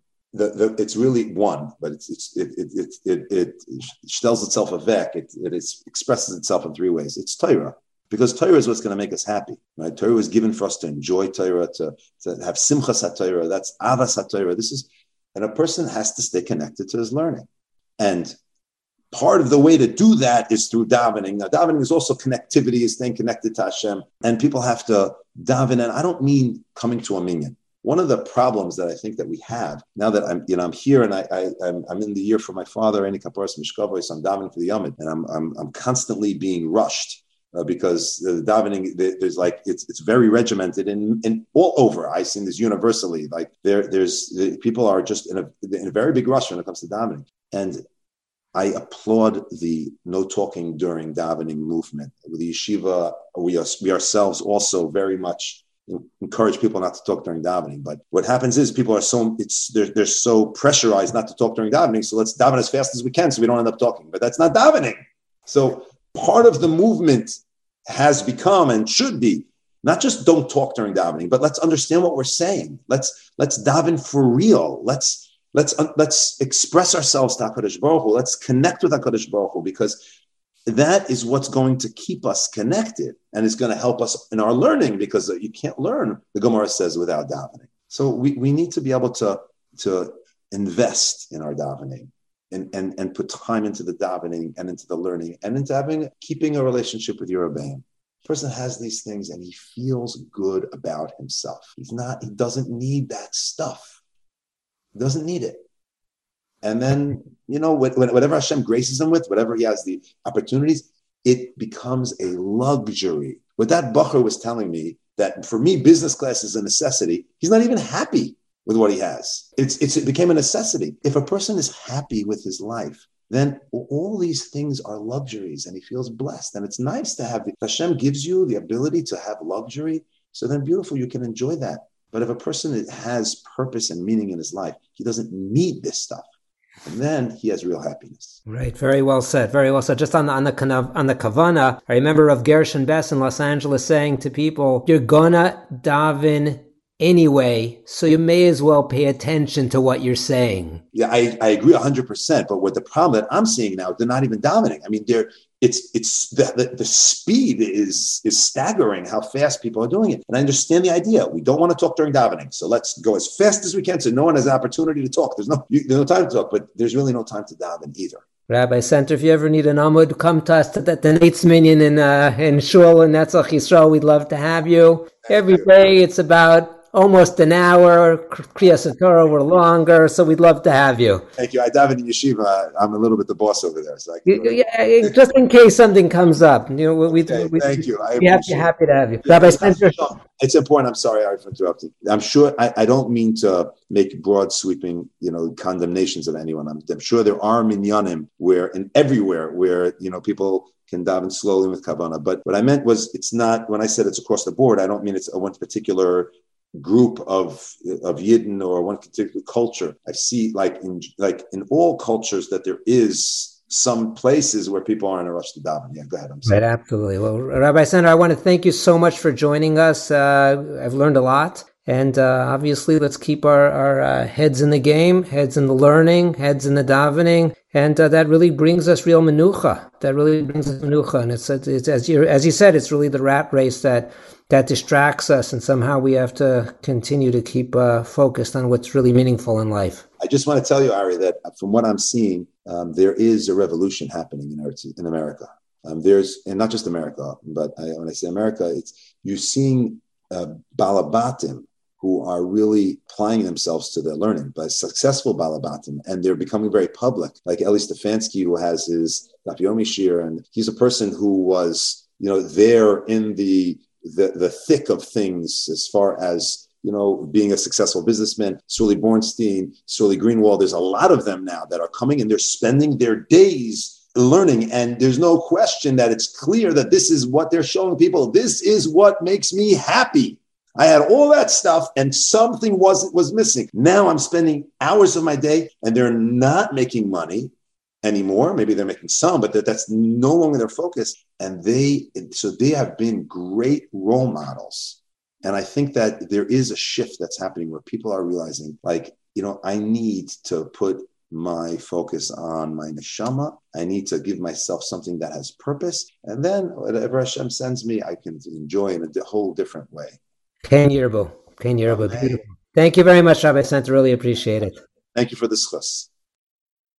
Joining us now is Rabbi Moshe Walter. Rabbi Walter serves as the Rav of Woodside Synagogue, Ahavas Torah, and is the executive director of the Rabbinical Council of Greater Washington. I think he collects smichas because he has a number of smichas from various great rabbanim, and he's also the author of three books. I actually have a couple of them myself, and they are excellent. One is the making of a halachic decision. One is the making of a minhag, and the third is the making of a mensch. So we are very well rounded here. Halacha minhag, and also being a bench ben adam chaveru. Rabbi Walter, thank you so much for joining us. Shalom aleichem, Rabbi Wasserman. Thank you for inviting me to, to talk about this very important topic. It is a pleasure, a pleasure to have you. So, as you know, we are talking about uh, specific areas and broader areas of uh, living an ex- exotic lifestyle, overindulging, and we're going to get into the uh, halacha, hashkafa. And I-, I wanted to start out. This is something that I actually saw when I used to live in the United States a number of years ago. I'm not going to mention what city I used to live in when I saw these uh, activities because I lived in a few cities. And uh, there were a bunch of uh, men, Gvirim, that used to go and take uh, men's club, men's only vacations. And it could be to places like Las Vegas, Atlantic City, or it could be places that don't have the gambling, the gambling meccas, but places like Aruba and other exotic locations. And if you, somebody came to you and said, Rabbi. Or if a wife of somebody came to you and says, My husband, Rabbi, wants to go on a vacation, a few of his friends to these locations. What, are the thoughts that come to your mind, the concepts when you analyze is this a positive thing or is this not a positive thing? It's a good question, and we certainly are seeing a lot of very exotic types of places that a person can uh, vacation in today. Uh, I think anywhere from Alaska to South Africa, Dubai, Abu Dhabi, and beyond are all par for the course today. Uh, and I think a way to really address this is by figuring out when a person is going on vacation, is the vacation for an escape or is it to recharge? Vacations are very important and they're critical. Human beings need to break, they need to be able to relax. That's critical and that's important. The question is, what am I doing when I'm going on vacation? Is my purpose to run away, like Chazal say, I'm yilbash and I'm being a different person, I'm colloquially throwing off my yarmulke and forgetting about who I am and where I come from? Or is the purpose to recharge and to try to connect and to see the big, beautiful world of the Borei Olam? If that's the point, then there certainly is importance in taking a vacation to some of these places. I know many people people have traveled to uh, safari, and many people have gone to cruises in South Africa, and people have even come back from Abu Dhabi and Dubai and are just amazed by what they've seen. But if the purpose is to act inappropriately and to lose yourself and to run away farther from where the big city is and your surroundings, then that's something you really have to question. I, I don't know if it's an apocryphal story or not, but they say Rabbi, Rabbi Shimshon Raphael Hirsch, Besof Yamav, traveled from Germany to Switzerland. And that was not an easy trip, you know, several hundred years ago. And Talmidim asked him why he was going out of his way to go on such an extraordinary and really what we would call today an exotic and lavish trip. And he had supposedly said that when I come before HaKadosh Baruch Hu, I will have to answer for many, many things. But what will I tell HaKadosh Baruch Hu when he asks me, have I seen his Alps? So again, whether that story is apocryphal or not, I don't know. But certainly there is an element to seeing the world and being able to appreciate the wonders of the world. But if a person is losing himself or herself by going places and doing things that are inappropriate that you wouldn't do in your own surroundings, then that's something you call an escape, which would be wrong, as opposed to recharging, which would be appropriate. Ah, very, very good. So, how about the magnitude of when you go go away? You know, for example, you can do it low budget, medium budget, or you can uh, go high budget with a very high end tour group, and they roll out the the red carpets, and you go in the limits. You know, whatever the over, indulgences are. Would you say there's a difference between them, or is it just a matter of if I'm going to recharge, I can uh, I can recharge uh, on on uh, you know on turbo as well? It's a good question. I, I think, you know, the Mesilas Yesharim says in the beginning of a Sefer that a person has a nisyonos in life, only mitzad echad and osher mitzad echad. We have challenges of poverty, we have challenges of wealth. I think historically, Klal Yisrael has been challenged by extraordinary poverty and difficulties with lack of money. I don't think there's ever been a generation in Klal Yisrael where we're seeing such extraordinary wealth. The amount of gashmis and overindulgence. You open up a magazine and a newspaper, you see big pictures of, of vacations for Pesach and, and meat and food. It's it's enormous the amount of things that we have access to. The door that we are living in is a door that's sign is absolutely going to be one full of gashmias. And I think the question that we have to ask ourselves is how are we doing with that? Are we overindulging? Are we filling ourselves up with gashmias to the extent that we're really losing control of our wallets and our pockets? And that's something that we really have to take seriously. Again, if a person can travel to exotic places places and do something that's unique, different, and interesting. Some people do that for a 25th anniversary, for, for a family reunion after 40 years. So there is a time and place for everything in life. But if a person is regularly, routinely doing things that are above and beyond and that are different, then I think that's something that we really have to check ourselves and ask ourselves, how are we doing when it comes to a generation where there's a lot, a lot of money in our circles, in our orbit, in our communities, and people are spending frivolously? We have to think very carefully how we spend our money. It's Chaim bemoaned the fact that people never ever asked him how they should divvy out their money appropriately and correctly. Are halachas, how you give tzedakah to where do you give tzedakah, and how should you spend your money properly? If we're spending foolishly uh, on vacations and foolishly on food and foolishly on clothing, that's something that we really need to be checking ourselves very carefully about. Uh, so what you're saying so far is uh, in deciding there are really two major principles. Is this an escape versus is this recharging?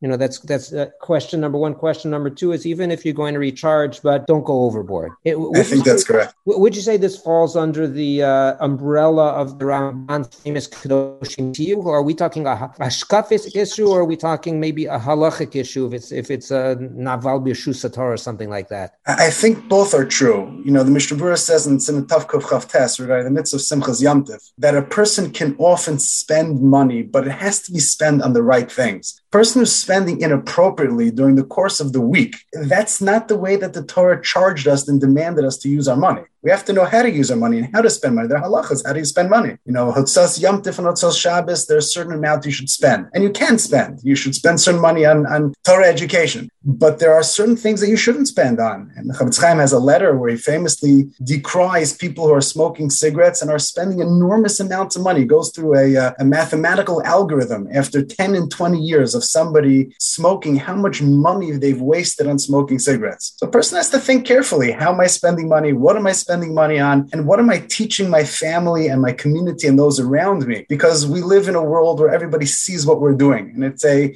generation where if you do something, I need to do something. And therefore, there need to be people are stepping up and saying that this is not appropriate. This is out of the pale of normal, and this is not what should be done. And how to spend our money is something that's critical. It's something we learn in our homes. It's something that we see from people who are around us, and we have to watch and we have to ask and we have to think and we have to contemplate because everything we do is being watched, not only by the Borei Olam, but by people around us. Right. So, so along those veins, let's say there's somebody who makes a, a, a significant amount of money. He has he has he has a large parnasa and uh, he likes to go away. He likes to spend, but he gives Meiser. He gives Chomesh. He gives Chomesh. He maxes out. And there's a machlokas between the Raman Shulchan Aruch. Is it a maximum 20%? Is it not a maximum 20%? Let's say he's Ashkenazi and he maxes out Chomesh.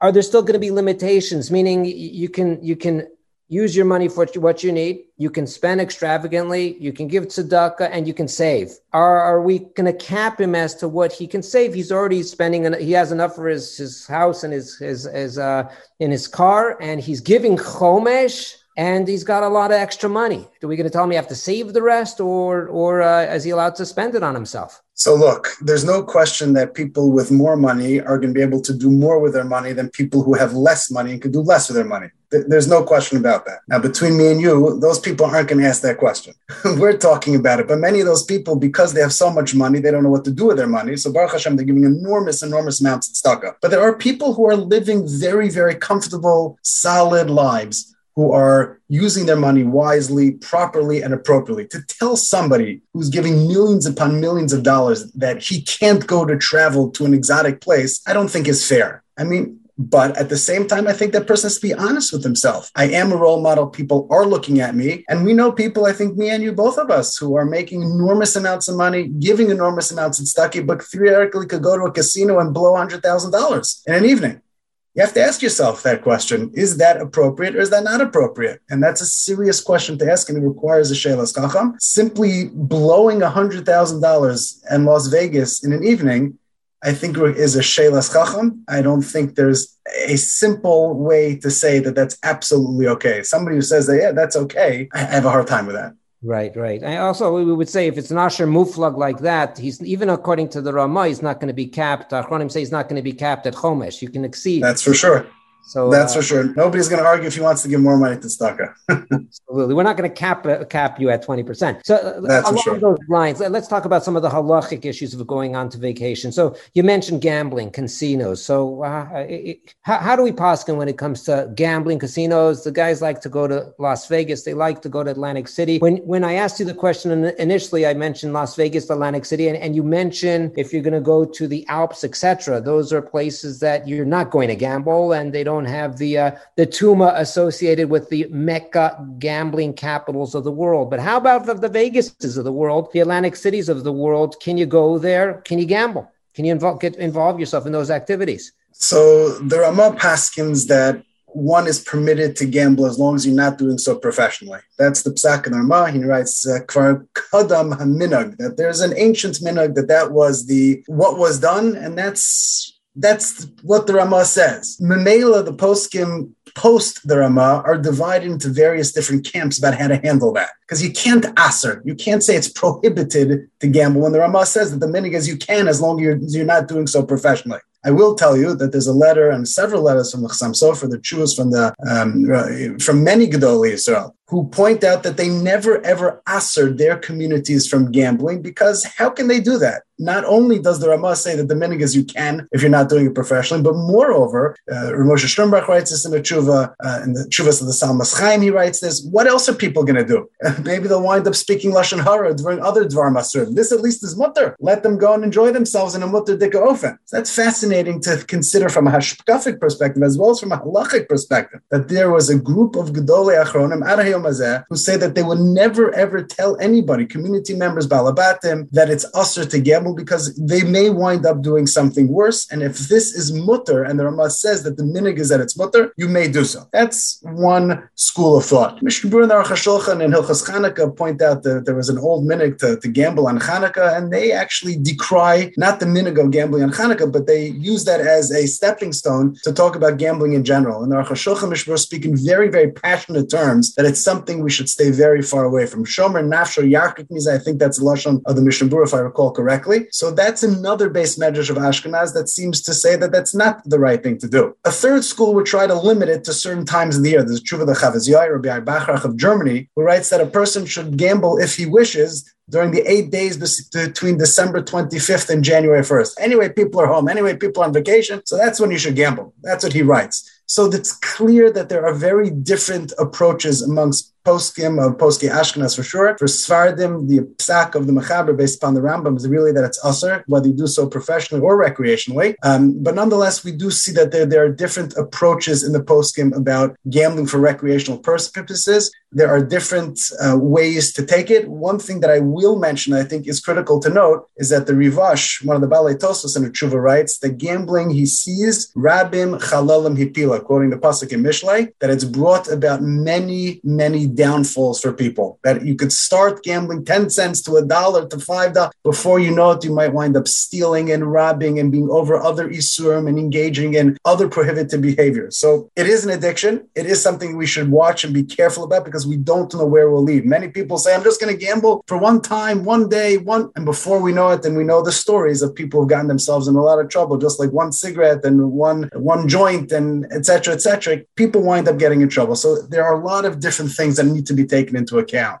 Right. Now, now that's talking about the activity of gambling. Can you gamble? Can you not gamble. And I would assume that the Ramah and the Chassam Sofer, who were not overly negative about it, were assuming that you're in a proper environment. You're at home. You're not heading out to Las Vegas, Atlantic City with the uh, entire environment. And uh, when you're at the tables and you have this scantily clad uh, waitress come up and uh, the whole environment there. So let's assume for now that uh, there may be a basis to be lenient on a one-off on gambling, a terrible thing to do, but not, but Usr, Usr, as you said, at least some of the Shitas, we're not going to say Usr, Usr. But how about in the environment of Las Vegas and Atlantic City? So just their like their halachas of entering a makom sakana. You know, in Choshen Mishpat, we talk about there are places that are prohibited to enter. You can't go under a uh, sulam ra'ua, kosel ra'ua. There are dangerous places that you can't walk and travel because entering such places can have the potential from nishmartim You have to watch your physical body. The same thing is absolutely true when it comes to your good, to your neshama. You know, like the Chazal say, the, the Mishnah and Avos, any gola lo makom Torah. A person's surroundings are critical, and where you find yourself in the company of of people that you are amongst are critically important to a person's success, success and health. As you noted, if you walk through a hotel in Las Vegas or Atlantic City, it's not a place for a, a good Jewish boy. It's simply not a place to be. It, the not, environment, not a place for a good boy.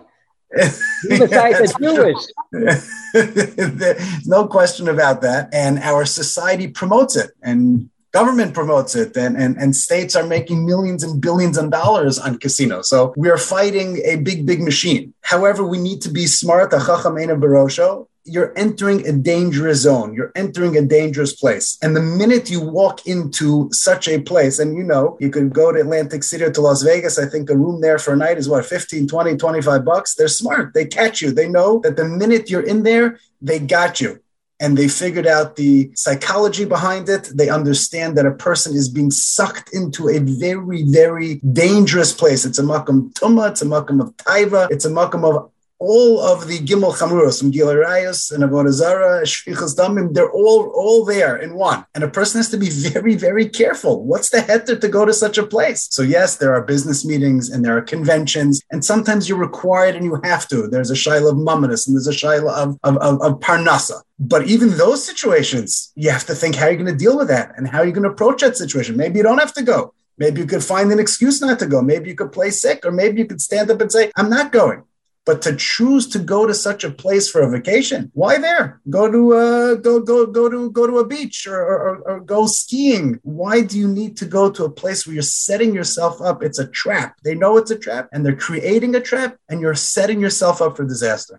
Right, right. That, that makes sense. Now, what, what what are your thoughts on men's only vacations? And let's assume that it's not going to be in Atlantic City and Las Vegas, but uh, the guys, the guys going out will will get a keg of beer also. Maybe we won't get a keg of beer. And it could be a, a skiing trip or, or something along those lines. I, I, I had personally never heard of this concept till uh, till a friend of mine, and he's he's a good friend, and they're not doing anything wrong. But he says every year the guys go out. If he's doing it, it can't be so bad. But uh, you know, but the guys going out, and it, it, obviously there's going to be a spectrum here of you know, a day trip. Fine, you know, the guys going out. Are they going off to Switzerland for a few days? Are they going off to Atlantic? City for a few days? Or are they taking a private plane? At $25,000, $30,000 a pop and going off to uh, whatever location it is to sit on the beach for a day. So, so one of you, one of your balabatim comes to me and says, Rabbi Walter, I'm, I'm, thinking of going. And, and what are your, what are your thoughts on this? Or it's more common, maybe would be the wife of the, of the, of the man who's thinking of going. And what, what do you say to them? Yes, we're not talking about a few guys going to the Mir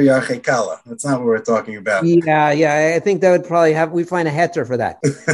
I mean, people even ask me about going to yeshiva for Yom Kippur. You know, uh, a husband wants to go to yeshiva for Yom Kippur, or he wants to go uh, away for uh, a week to learn in yeshiva. So that I think is called a spiritual business trip. And just like a wife understands that her husband needs to go away for business, he also needs to go away for spiritual pursuits also. That's one question. And there's a time, there's a place and appropriate for that based upon one's family situation. When it comes to a guy's only trip for fun, so you're talking here to somebody who has very strong opinion about this. So I have a sincere problem with this. And let me share with you why. Parashas Hashavua, uh, the Makos, there's a very interesting and fascinating, I would call it even a cryptic dialogue that takes place between Moshe Rabbeinu and Paro in Parshas Bo after the Makkah of Dever. So Arbe, I apologize. So Paro indicates to Moshe Rabbeinu, you know who should go to be over as Hakadosh Baruch Hu? Luchuna hagvarim ki osam atem of action. Let the men go. That's who needs to serve Hakadosh Baruch Hu. Moshe responds and says, no, no, no, not so fast. We're going to go b'nareinu b'zkeneinu lech b'vonenu b'vinoseinu lech ki chag We're going everybody, men, women, children. We're all going together. What's the debate? What, what are they talking about? Par says only the men should go to bring the karbanos. Moshe says, no, no, we're all going, the men, the women, the children. What's and it's back and forth over and over again. Take a look. The Kli Yakar says something very, very important. And he explains that there's a philosophical debate that's taking place between Moshe Rabbeinu and Paro. Paro is saying that the only thing a Kadosh Baruch Hu wants is that the men should serve a Kadosh Baruch Hu, the women and children should stay behind. And that's the way religion should work, and that's even the way that the family system should work men should be separate from their families, from the women their children. Moshe Rabbeinu says, You've got it all wrong, Paro. That maybe is the way that you and your world and the world of Avodah Zarah see the family system. Moshe Rabbeinu says, When it comes to Chag, when it comes to celebrating, when it comes to Yom Tif, it's everybody. Everybody. We're together. We're a family. I can't bring a korban without my wife. I can't bring a korban without my children. I can't bring a korban without my family being together. When it comes to a Yom Tif, when it comes to a Chag, when it comes to Pesach, Shavuos, and Sukkot, it's a Yom Tif of a family. It's a mishpacha coming together. I think this applies not just when it comes to Yontif, when it comes to a vacation. A vacation is a family opportunity of bonding. It's an opportunity to create memories. It's an opportunity for families to be able to be together in a context that's more relaxed. And it's an opportunity to be together as a family where we're able to do things that we can't ordinarily do. And that fun and that enjoyment creates a very, very significant bonding situation. What am I telling my family when I'm going to have fun without you. I'm going to go have fun with my friends. I'm going to go have fun skiing because that's what we want to do. What am I teaching my kids? You go to school. What am I telling my wife? You go to work. You stay at home. I'm going to go have a good time and you go about your regular day. How does that work?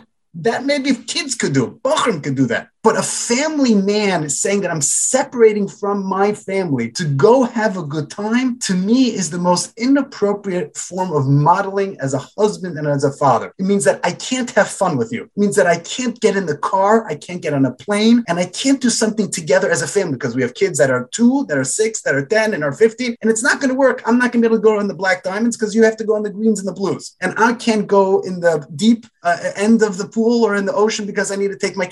How does that work? How do you explain that? A family means that a parent, a father, a mother are responsible.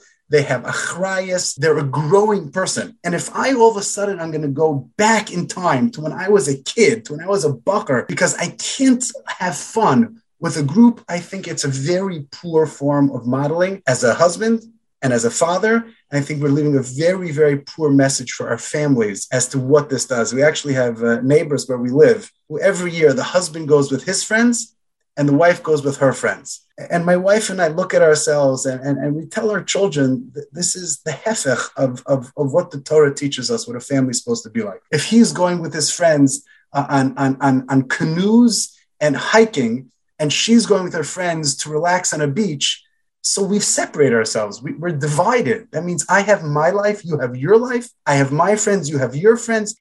And the kids don't play a role in that. It's a very, very poor form of modeling. It's a poor approach to how we should develop and grow together as a family. That's a that's a very powerful message. It's a it's a family unit. Family unit Absolutely. means unit unitary Absolutely. together. Uh, Rabbi Walter, as long as we have you, is it okay? We we had a show it's, it's really not exactly the subject matter of this show, but it certainly relates because if we're talking about luxury and we're talking about extravagance and we're talking about vacations and the like, and, and, and we didn't get into the halacha on a number of areas that I'm wondering on. So can I, can I keep you another few minutes? Is that okay? Please, please, okay. please. I'll try my best. Okay, so so we talked about vaping and smoking and drinking alcohol and and, and getting shikker and the like. Um, I'd like to ask you about each of those specifically, but before we do, that is something that we are seeing in society. It's something that we're seeing in the yeshivas. We're seeing it, I assume, in Bala. I, I live in Israel, but I, I do hear that we're seeing it uh, in mass as well with the Balabatim. So I'd, I'd like to take you to get your take on what's going on in these areas in particular. Okay, look, this is a, a hard topic, a difficult topic. Um, I think rabbis, psychologists, therapists are, are deeply involved um, with an enormous growth uh, in drinking, in drugs, uh, alcohol abuse, drug abuse, internet addiction. All of these things are real they're happening and they're we're surrounded by it. Um, there's a very very powerful true which I referred to of the of the Rivash as well as a very very incredible note that the Sefer Chinuch makes in the Lav of Lo Sasuru, and both of them explain that once you're involved in a certain behavior or activity, call it drinking, call it drugs, it's leading down a very very dangerous road because you're hanging out with the wrong people when you're doing that. You're doing things that are often illegal, inappropriate, and wrong, even though we're starting to see that it's becoming permitted in certain states, at least marijuana, which is going to make things even more complicated. But we have to recognize that we're involved in one of two things. Number one, it's reckless behavior often, it's dangerous behavior. The poskim point this out. The poskim note what's true when it comes to smoking cigarettes, it's true when it comes to smoking pot, it's true when it comes to drinking in excess these are things that we have to be very careful about because number one, it's dangerous behavior. And number two, it's going to lead to other addictions. These things are all correlated and connected. If you start gambling, you're going to want you, you, drinking is connected to that. You start drinking, drugs is connected to that. You start with drugs, everything is related in the world of addiction. So you need to be very cautious and careful in all these areas. That's certainly the case. More than that, there is a time and place for everything. So you can't compare uh, having a l'chaim and drinking on Shabbos and Yantif with smoking pot or with smoking cigarettes. Each of these have their own complications and difficulties. Certainly, there's a place for drinking. You know, the Torah talks about it. We all know about it. There's Purim, there halachas, Shabbos, there halachas, Yom Tov, there halachas. But when you see somebody drinking excessively at a Shabbos Kiddush, you have to ask yourself, what in the world are we doing? How is this happening? What are our children seeing? What are our family and friends seeing? I have one word when I see that. It's pathetic. I saw once in my shul. Somebody got drunk at a kiddush, and it was an absolute busha. It was a disgrace ad ein cheer for his wife, for his children, for the shul, and for this person to walk back into shul knowing what he did. It's pathetic. That's the only word to say. And I told that to many people, including my children. It's pathetic. It's wrong. It's usser. Purim is a different situation. So they're halachas. There's also inappropriate behavior that takes place in Purim. There's also inappropriate behavior that takes place in Simchas Torah. But everybody has to understand when that is. You know, uh, Chazal take Noach to task that after he left the table, he planted a vineyard. So Rashi said he made himself chulin because there is a place for wine. But but what are you doing after the world was destroyed? So we have to ask ourselves that question also. What are we teaching our children? What are we teaching our families? And our behaviors are critical. Rav Moshe famously has several chuvas regarding smoking cigarettes as well yeah, as know, marijuana. You know, before we get to smoking, I, I, just wanted to go back to, to you know Purim and Simchas Torah. You know, Purim there is a deen to get drunk, which I personally don't do, uh, but ever. But but uh, you know Simchas Torah. I, I remember hearing a story uh, about a neighbor um, when I was growing up there that he he uh, actually disappeared Simchas Torah night. They didn't know where he went. He was drinking a lot, disappeared, and didn't come home at night. And, and the next morning, Vayhi bin Soharon Vayomer Marsha in, in, in Shul, and they open up the Aron, and there he is inside the Aron Kodesh. so uh, obviously, even when we may have a deen of drinking, which we don't in Simchas Torah, but we'd say the same on Purim, I, I would assume it still has to be uh, proper, in control. Absolutely.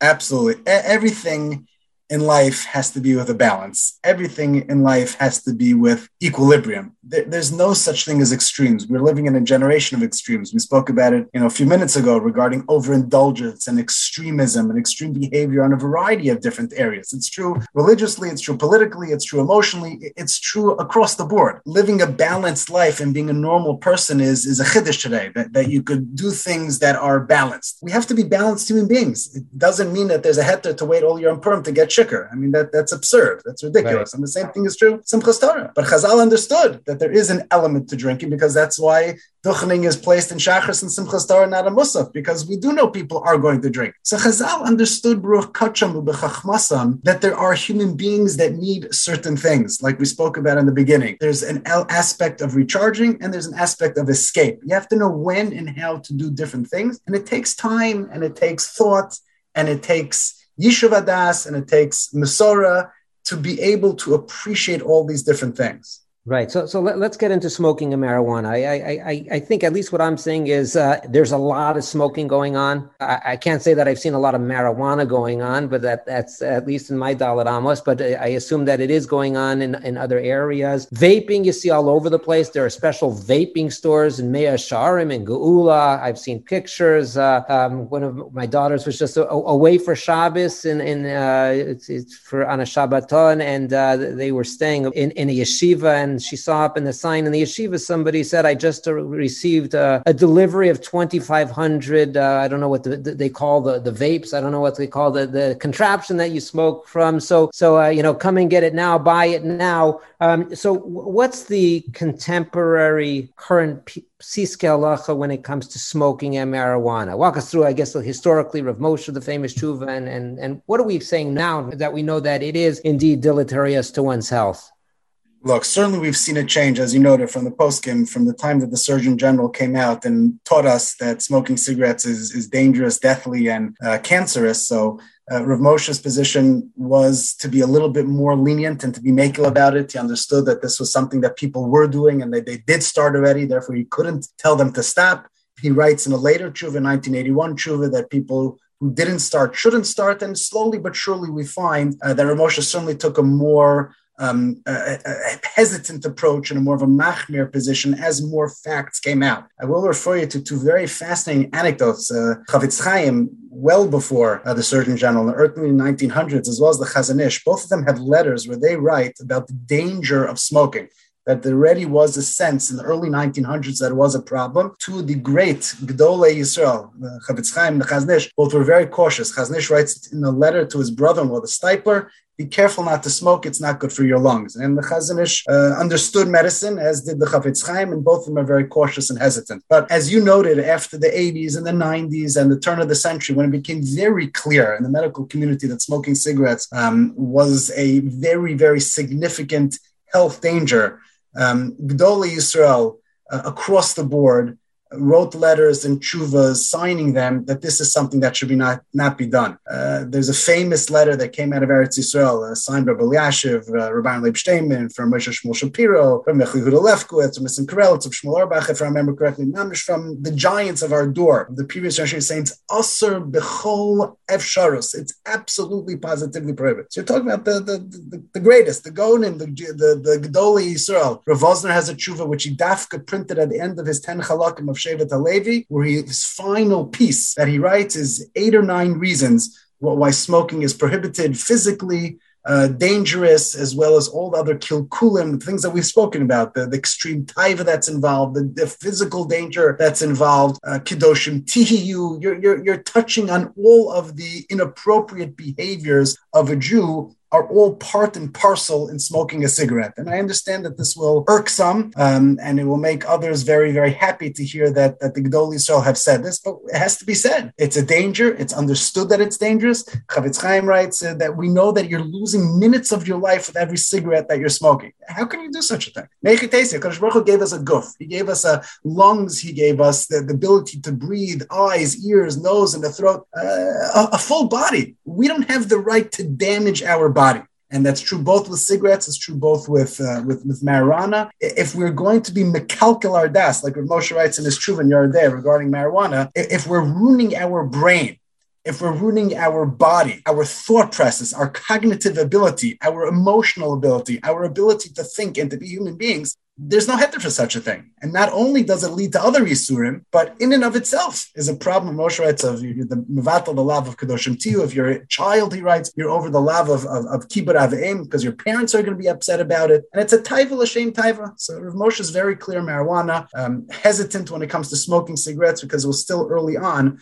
But I think contemporarily, I, I challenge you, Rabbi Wasserman, to find me a, a Gadol Yisrael, a Rav or a Rebbe who will get up and say, it's mutter to smoke a cigarette. I don't know one. I don't know if you do. Um, but in the world of, of, cigarettes and pot and, and, alcohol abuse, I challenge anybody, anybody who's listening, if you could find me a a, Talmid Chacham of notes who in print or who orally will state that any of these things are permitted, I, I would I would be very very shocked and surprised to hear such a thing. Well, we can make that that riddle of the week. Then we can say uh, today's riddle of the week. Uh, we'll ask the editor now to play the music and see if anyone can find a gadol hador, one of the gadolim. Uh, that may be the machlokas, who you call a gadol or not. Uh, that is matir smoking and or marijuana, please send it in. We will publish it on the website. Okay, so if, if I could share with you a story, Rabbi Wasserman, Rav Sternbuch in his Chuvas, Chuvas van Hagos, writes about Gadol Echad. I believe I know who it is, and I, there's discussion about who this Gadol is.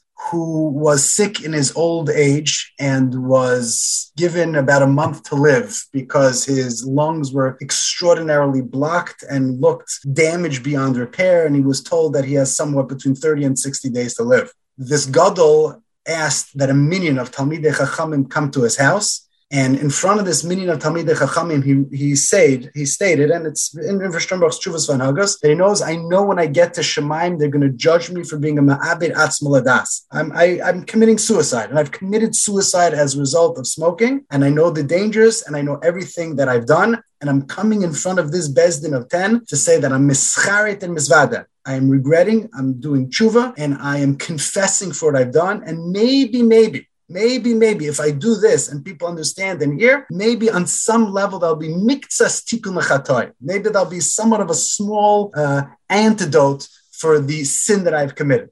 So we're, we're talking about serious behavior. I'm not saying anything on my own here. I'm quoting you from Gedolei Yisrael. You could read, learn, you could see the Tshuva Shevet Levi. You could read uh, Rabbi Yecheskel Yitzchayek in his book uh, Chaim Briam quotes all of the Dasa, the Gedolei Yisrael from across the spectrum. Who were very, very clear at the turn of the century that this is something that's wrong, that's prohibited. I think one of the greater challenges we're going to have now is now that uh, states are permitting not only medical, medical marijuana, but uh, marijuana recreationally, what are we going to tell our Talmidim? What are we going to tell our communities when the government and society around us is celebrating this and saying that it's okay?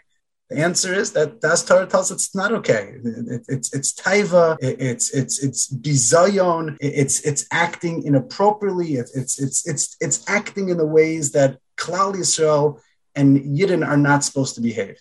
Yeah, there, there are a lot of hashkafas practices, uh, uh, things that are permitted or endorsed by governments nowadays, in particular in the United States of America, on the two coasts, California and New York, that are totally antithetical to Torah. So we can't defer to the secular norms in order to say that something would be permitted. So we have covered a lot of ground here. We talk about uh, vacations and boys only vacations, extravagance, gambling, smoking, vaping, drinking, etc. What are your final thoughts? What's what's your mussar message or or whatever it may be um, to, to the tzibur that's listening in here?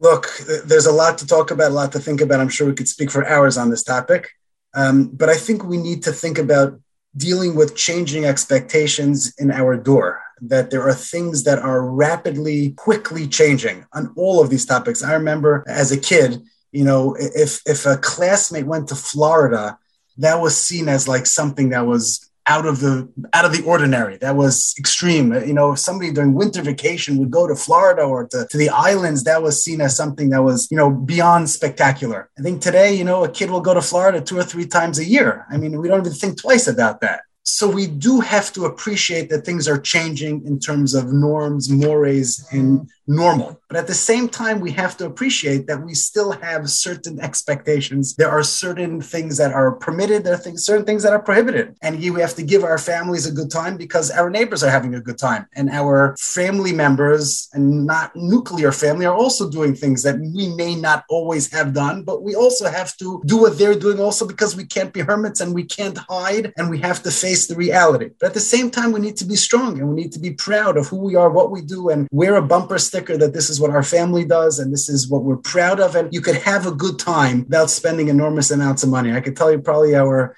greatest family vacation that we ever had which was probably the cheapest, was we went to New Hampshire. And it was the greatest vacation. You're, you're outdoors and you hike and there's water. There's nothing greater than that. You don't need to spend money to have a good time and you don't need to spend a lot of money to have a good time. There are ways to play, there are ways to have fun, there are ways that your children can enjoy the world that we live in without having to go to Las Vegas, without having to go to Atlantic City, without having to go to Aruba, without having going to Abu Dhabi. You don't have to get married in Abu Dhabi either. You could do plenty of very wonderful, enjoyable things. You could relax, you could have a good time, you could go on vacation. The Torah wants us to have a good time. It's supposed to be fun. A Torah life is enjoyable. It's geschmack. It's it's good. There's nothing better. There's nothing greater. We live a great life.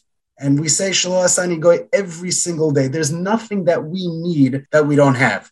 We just need to think about it before we do it, and we have to appreciate what we're doing. There's no reason that a person has to ruin his body or his soul to have a good time. There's no reason a person has to travel halfway across the world to have a good time. I'm not saying that you don't have to travel across the world either, but we have to think carefully, cognitively, and spiritually to feed our neshamas and to feed our guf the things that they deserve and make sure we return our guf and our neshama to the Borei Olam, Esrim, whole, wholesome, and leaving behind dore doros of people, of generations that saw that the way we acted was a tremendous, tremendous Kiddush Hashem. So, so what I'm, I'm gleaning from that is, is bottom line, enjoy, enjoy properly, but don't go overboard. That's correct. That's correct. And you know, sometimes just because something is mutter doesn't mean it's you take it to the extreme, like you pointed out. You know, not everything that you can do means you should do it. Just because it's permitted to gamble doesn't mean you should gamble. But just because it's not also to gamble doesn't mean you shouldn't. You gotta be smart and, and a healthy person who is working with people and who has a solid family and has a Rebbe understands that life is here to benefit from and to enjoy but use your seichel and be a role model and don't be a copycat. Right. I, along the same lines, maybe a little bit different, but along the same lines, I once heard uh, a well-known Rav give a psak about something. I don't know what he was asked, but his psak was, even if it's mutter, it's usser. So, so sometimes sometimes we're going to say that as well. Even if we have a shita that we can say you can have this, you can have that, maybe you can gamble. But even if it's mutter, use a little seichel. Maybe it's really usser. Well said. Well said. Rabbi Walter, I want to thank you so much for joining us. Uh, always a pleasure having you on the show. Thank you for the invitation, Rabbi Wasserman. Great to talk. Joining us now is Nick. Nick has tremendous exposure and experience in the work world. He actually has an interesting blend of experience both in the Jewish and non Jewish worlds. He's very familiar with a number of Jewish individuals, Orthodox individuals in the Orthodox communities. He has worked at a gamut of companies, uh, from very large companies to uh, very small uh, entrepreneurial companies. And he is here to give us a realistic, real world view of what goes on either at corporate events, drinking, etc., or conferences, conventions, business trips, and the like. Nick, thank you so much for joining us. Thanks for having me. Much appreciated. Hopefully, uh, we'll have some good insight and uh, anecdotal stories that'll keep everyone entertained, but also uh, educate along the way and uh, you know shine a light in uh, the dark corners of sometimes what occurs in uh, the type of events that we're going to discuss. Right, terrific. So, Nick, really appreciate your joining us. Uh, I, I, just want to frame the conversation. I, I, thought it'd be a little bit difficult to find an observant Jew to come on and speak about the realities of what he's experienced out there in the uh, secular world, um, in certain aspects of the secular world. And I know you do have that the, the exposure of seeing Orthodox Jews out there, and, and uh, that's why I'm delighted to have you on. There are going to be rabbis on the show as well. I won't ask you to decide the Jewish legal aspects of what we're talking about, but uh, but more the, the reality of what exists out there. And, and what really inspired this, there was a, uh, a, a, text that went around. Somebody sent it to me of a woman who was unhappy with uh, some of the, uh, I'll say, activities or maybe antics is a better word, the antics of her husband and his friends. And, and some of the things that she listed out here are they have a barbecue and sit in the hot tub in the backyard smoking hookah. I personally had to look up what hookah is because I, I wasn't sure i'm not sure i'd never heard the word before so i looked up hookah. So that has to do with uh, smoking possibly illegal substances? Legal or illegal you know people use hookahs uh, for you know smoking uh, you know quality or you know eccentric types of tobacco as well as anything from marijuana hashish or whatever else. So i can't attest to what she's referring to or what they were smoking in that case but i am not a participant uh, regardless. Let's hope that it was legal what they were smoking. And, and then she goes on to lament uh, the uh, tremendous amount of alcohol that he and his friends drink. And, th- and then this is the clause that is most relevant for our conversation. It says, I also, um, it says, and his friends go to conferences for a couple of days in the gambling meccas in the world. So, you know, we have smoking hookah, we have alcohol, we have gambling. What is not on this list is, is women. I guess that's one area, hopefully, that they were clean on, or either the wife had not found out about it. So, you know, on, on a, on, on a broad level, that's what we want to discuss. What's out there? What's the reality? If somebody is going on a, a business trip, a conference, a convention, what, what, what's really going on? And, and, and before we go out of town, let, let's talk about in town, you know, because that probably happens more often. Company events, corporate bi- events, business events. So, you know, what, what can happen? I assume there's a whole spectrum and some have alcohol, some don't. So why don't you give us a lay of the round, a, a lay of the land of what goes on there? Sure. I feel like this, uh, you know, secular sailor that uh, is going to be sharing, you know, all of the all the the, the evils and vices uh, that are available. But I'm happy to do that because I've got a little bit of experience in that area. So you know when you when you're not at a convention, right, and in and in general everyday life, whether you know you're you're you're Orthodox or you're Armenian in my case, or or anything else, um, you know you, you're dealing with single or married people, and uh, uh, regardless of that, status or what your marital status is, you know, the temptation lurks everywhere. And, and in some cases, it's not necessarily a bad thing. You know, if you're single and you're out and about and you're socializing and meeting people, um, you know, you have a cocktail and it, that brings your inhibitions down so you can engage someone because you're nervous, you know, that's door A. But then you've got door, you know, B or door Z, which is, you know, you're married, you're in Las Vegas, uh, you're drinking too much, you're at a work function, um, you're tempted and you know you cross the line. So in a in a in a environment like uh, your your town or your city or the area that you live in um, you know you're interacting with different people all the time. You notice them they notice you. You know it's human nature to to be attracted to people. And at times you may notice and uh, in the normal course of a day you just file that away. It's in your subconscious and you go on to the next thing whether you're at a gym or a restaurant or or anywhere else place of worship it can be anything. Um, but as time passes depending on what else is going on in your life um, if you have friction at home uh, if you're not getting what you need from your spouse whether that's physically intellectually spiritually um, emotionally that there's a void there. And i think that when people are out and about and you you, you notice somebody else or you've been cocktailing or whatever that may be, those temptations, the, the, those desires in, increase or the thoughts increase. It doesn't just immediately go back into your sub- subconscious, that it's something that you think about now, which I would call a, a temptation. Now, you know, that doesn't mean that you don't go out and do anything.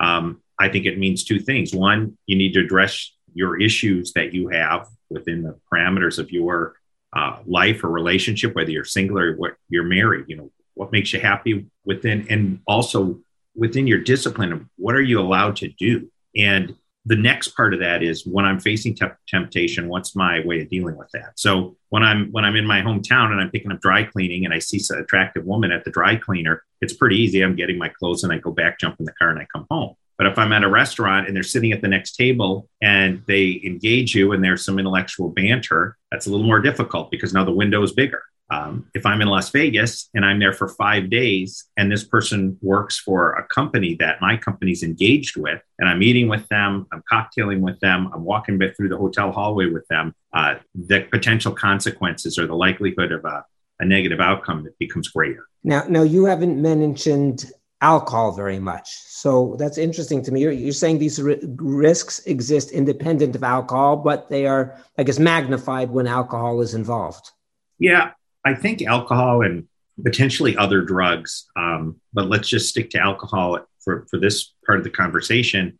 It lowers inhibitions. You know, it changes people's ability to make judgments. It changes motor skills, thought process, everything else. For the same reason that somebody doesn't want you drinking and driving, you are making different decisions. There's a young man on the on the Las Vegas Raiders, the NFL pro football team here in uh, the United States. And last weekend, he decided to, you know, get his Corvette up to 158 miles an hour on a city street and struck a young woman's car and killed her uh, and her pet. Um, the impact was 127 miles an hour. Now, this is a 22, 23 year old young man who, you know, one of the best athletes in the world, highly compensated, great reactions, uh, has to exhibit emotional control on the football field from being very violent during an American football play to stopping when the whistle blows, and then the intellectual process of what's the next play, and then formulating what he's going to do and lining back up and doing it again, repeating that process. Clearly, when alcohol was in his system, he was twice the legal limit. He made bad decisions. Now, when you have decisions that have much less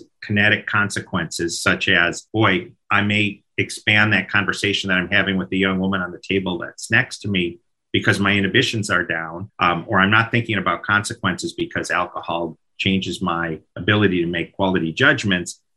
Now you're starting to, to, to make choices that the consequences are there and you're not thinking about those consequences. Now, now that exists at company events, corporate events when there's alcohol there as well. You don't have to go out of town for that.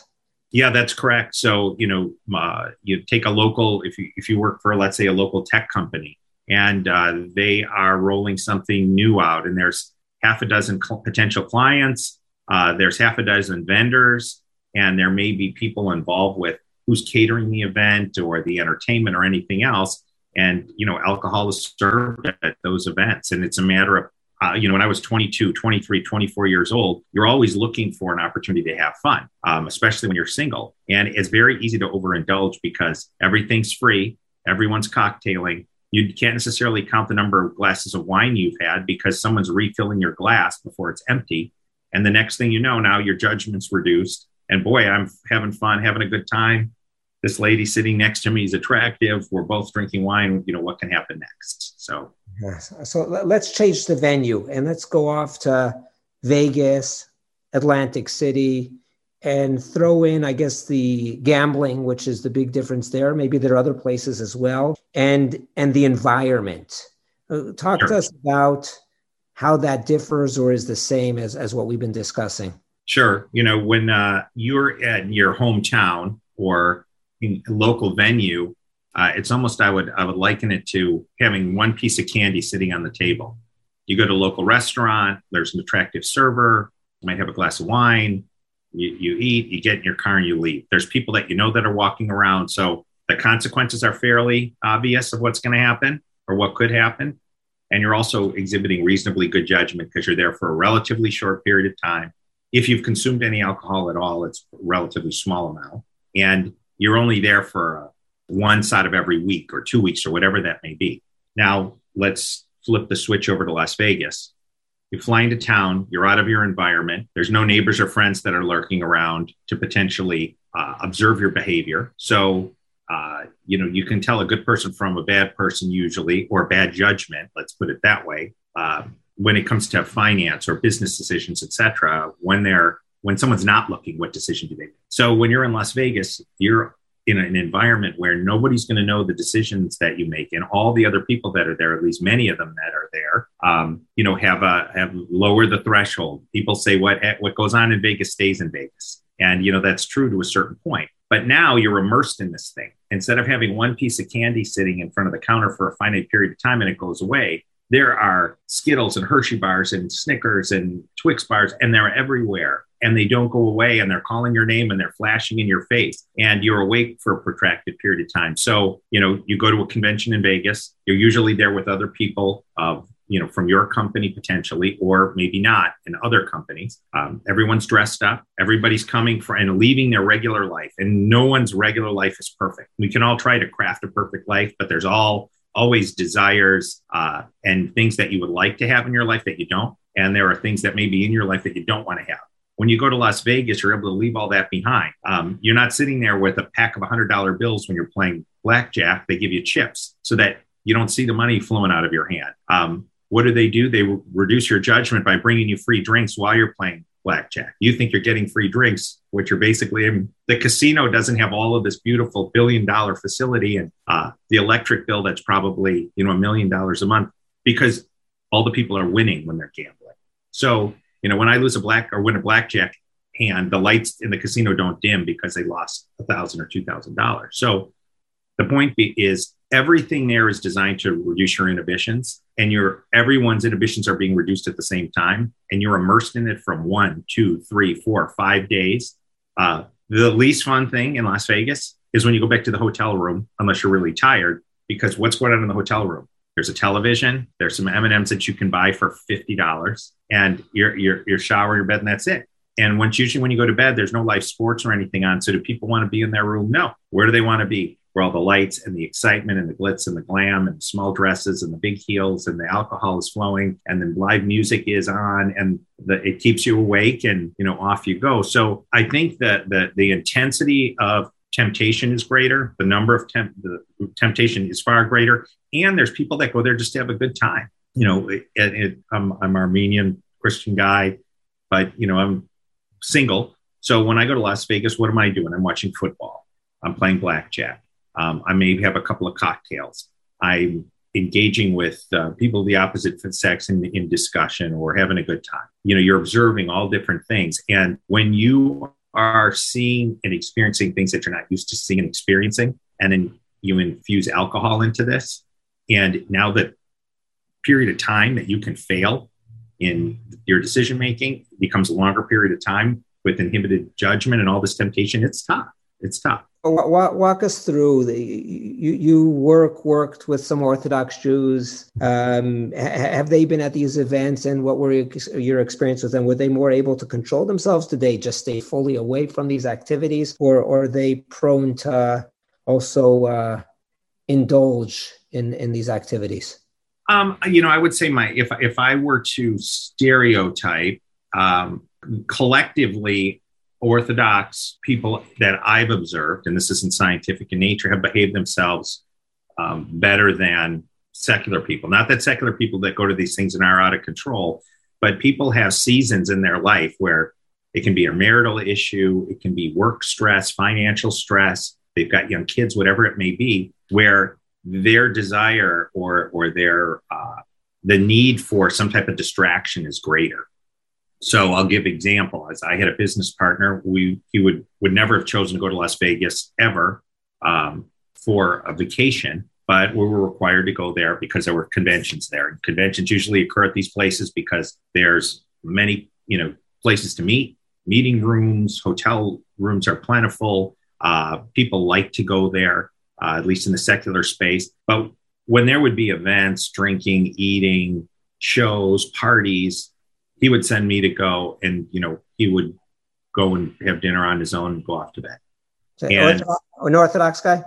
Orthodox guy right? And and he would just keep putting himself in a position to win meaning to stick to his principles and to reduce the amount of temptation around.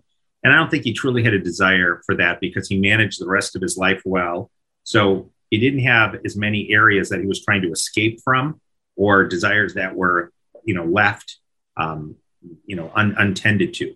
Now, I was at a at an event where uh, someone else that we used, a, a, vendor from one of our companies, uh, our company was making a, a, ton of money. So there was a line of probably 200 people into a club with 2,000 people in it, and of course we were in the VIP line, so we breezed right by. The bouncers grabbed us security and took us right into the event, and uh, everyone else had to wait in line. There was a band playing and music and lights and showgirls in small dresses and shoes. And I look and there's this very large NFL sized African American gentleman walking with a suit jacket on, and he's holding the arm of one of our vendors who has a yarmulke on, which is crooked. And I'm like, oh my God, I think that's so and so.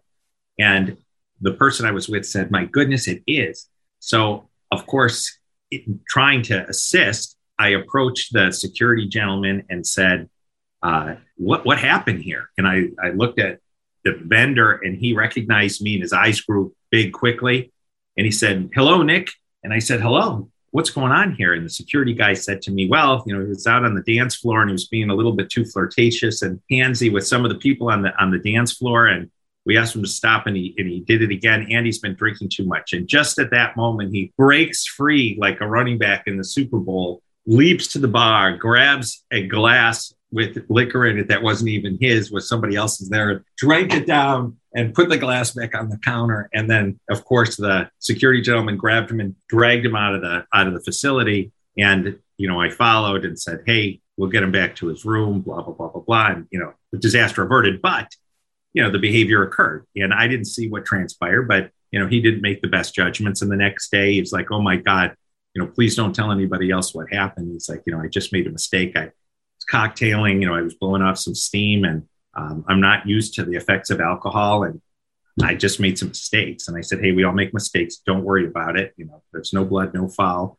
And uh, you know, we moved on from there. Now it's a, it's a funny story, but it probably created a consternation for him. And you know, he's also got to reflect on himself and said, "Why did I need to do this? Right? Or why why did I put myself in a position to fail?" And no matter what, if you're on a diet and somebody keeps putting different types of pie in front of you, different cake, different cookies, different ice cream. At some juncture, if you are sitting in front of that for four days, it makes it more likely to participate in sampling one of those things than if you didn't have all of that sitting in front of you and, and uh, inhibiting your judgment with alcohol.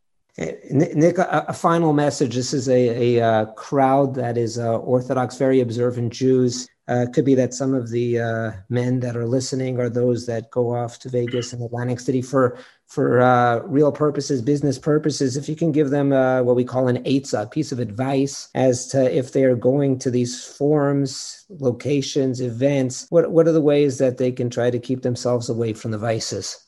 Uh, sure. You know, and a couple things you can do there is one, you want to set a time that you're going to leave. If the if the thing starts at seven o'clock and it ends at at 10 o'clock, leave at nine o'clock. You don't need to be there for all three hours. Don't get there early. Don't stay late. Uh, you're there for a purpose, whatever that purpose is, whether it's networking, uh, whether it's getting a contract signed, whether it's learning something. Go get that done. And when that's done, you leave. Um, and don't stay past that other time, even if you're socializing. You know, d- keeping drinking separate from business, uh, not putting yourself in a position where your judgment could be impaired. Um, th- those are, I guess, three simple rules. Don't drink, stay on target or stay on your mission, and then get out of there at pre-prescribed time when you know, hey, the thing's seven or nine o'clock. Anything from nine to ten, just cocktailing, glad handing. Nothing good is going to happen uh, after that period of time. And if you stick to that and you're consistent and disciplined, hey, you know what? You'll get your job done. You're going to feel no guilt because you've not done anything wrong. Uh, and you've been productive and uh, you know trying to stay on on target. So I, that would be my advice. Nick, I want to thank you so much for joining us. It's it's a real pleasure having you on the show. Thanks for having me. Appreciate it. Uh, happy to be on again, and uh, hope that this insight was insightful and helpful for all.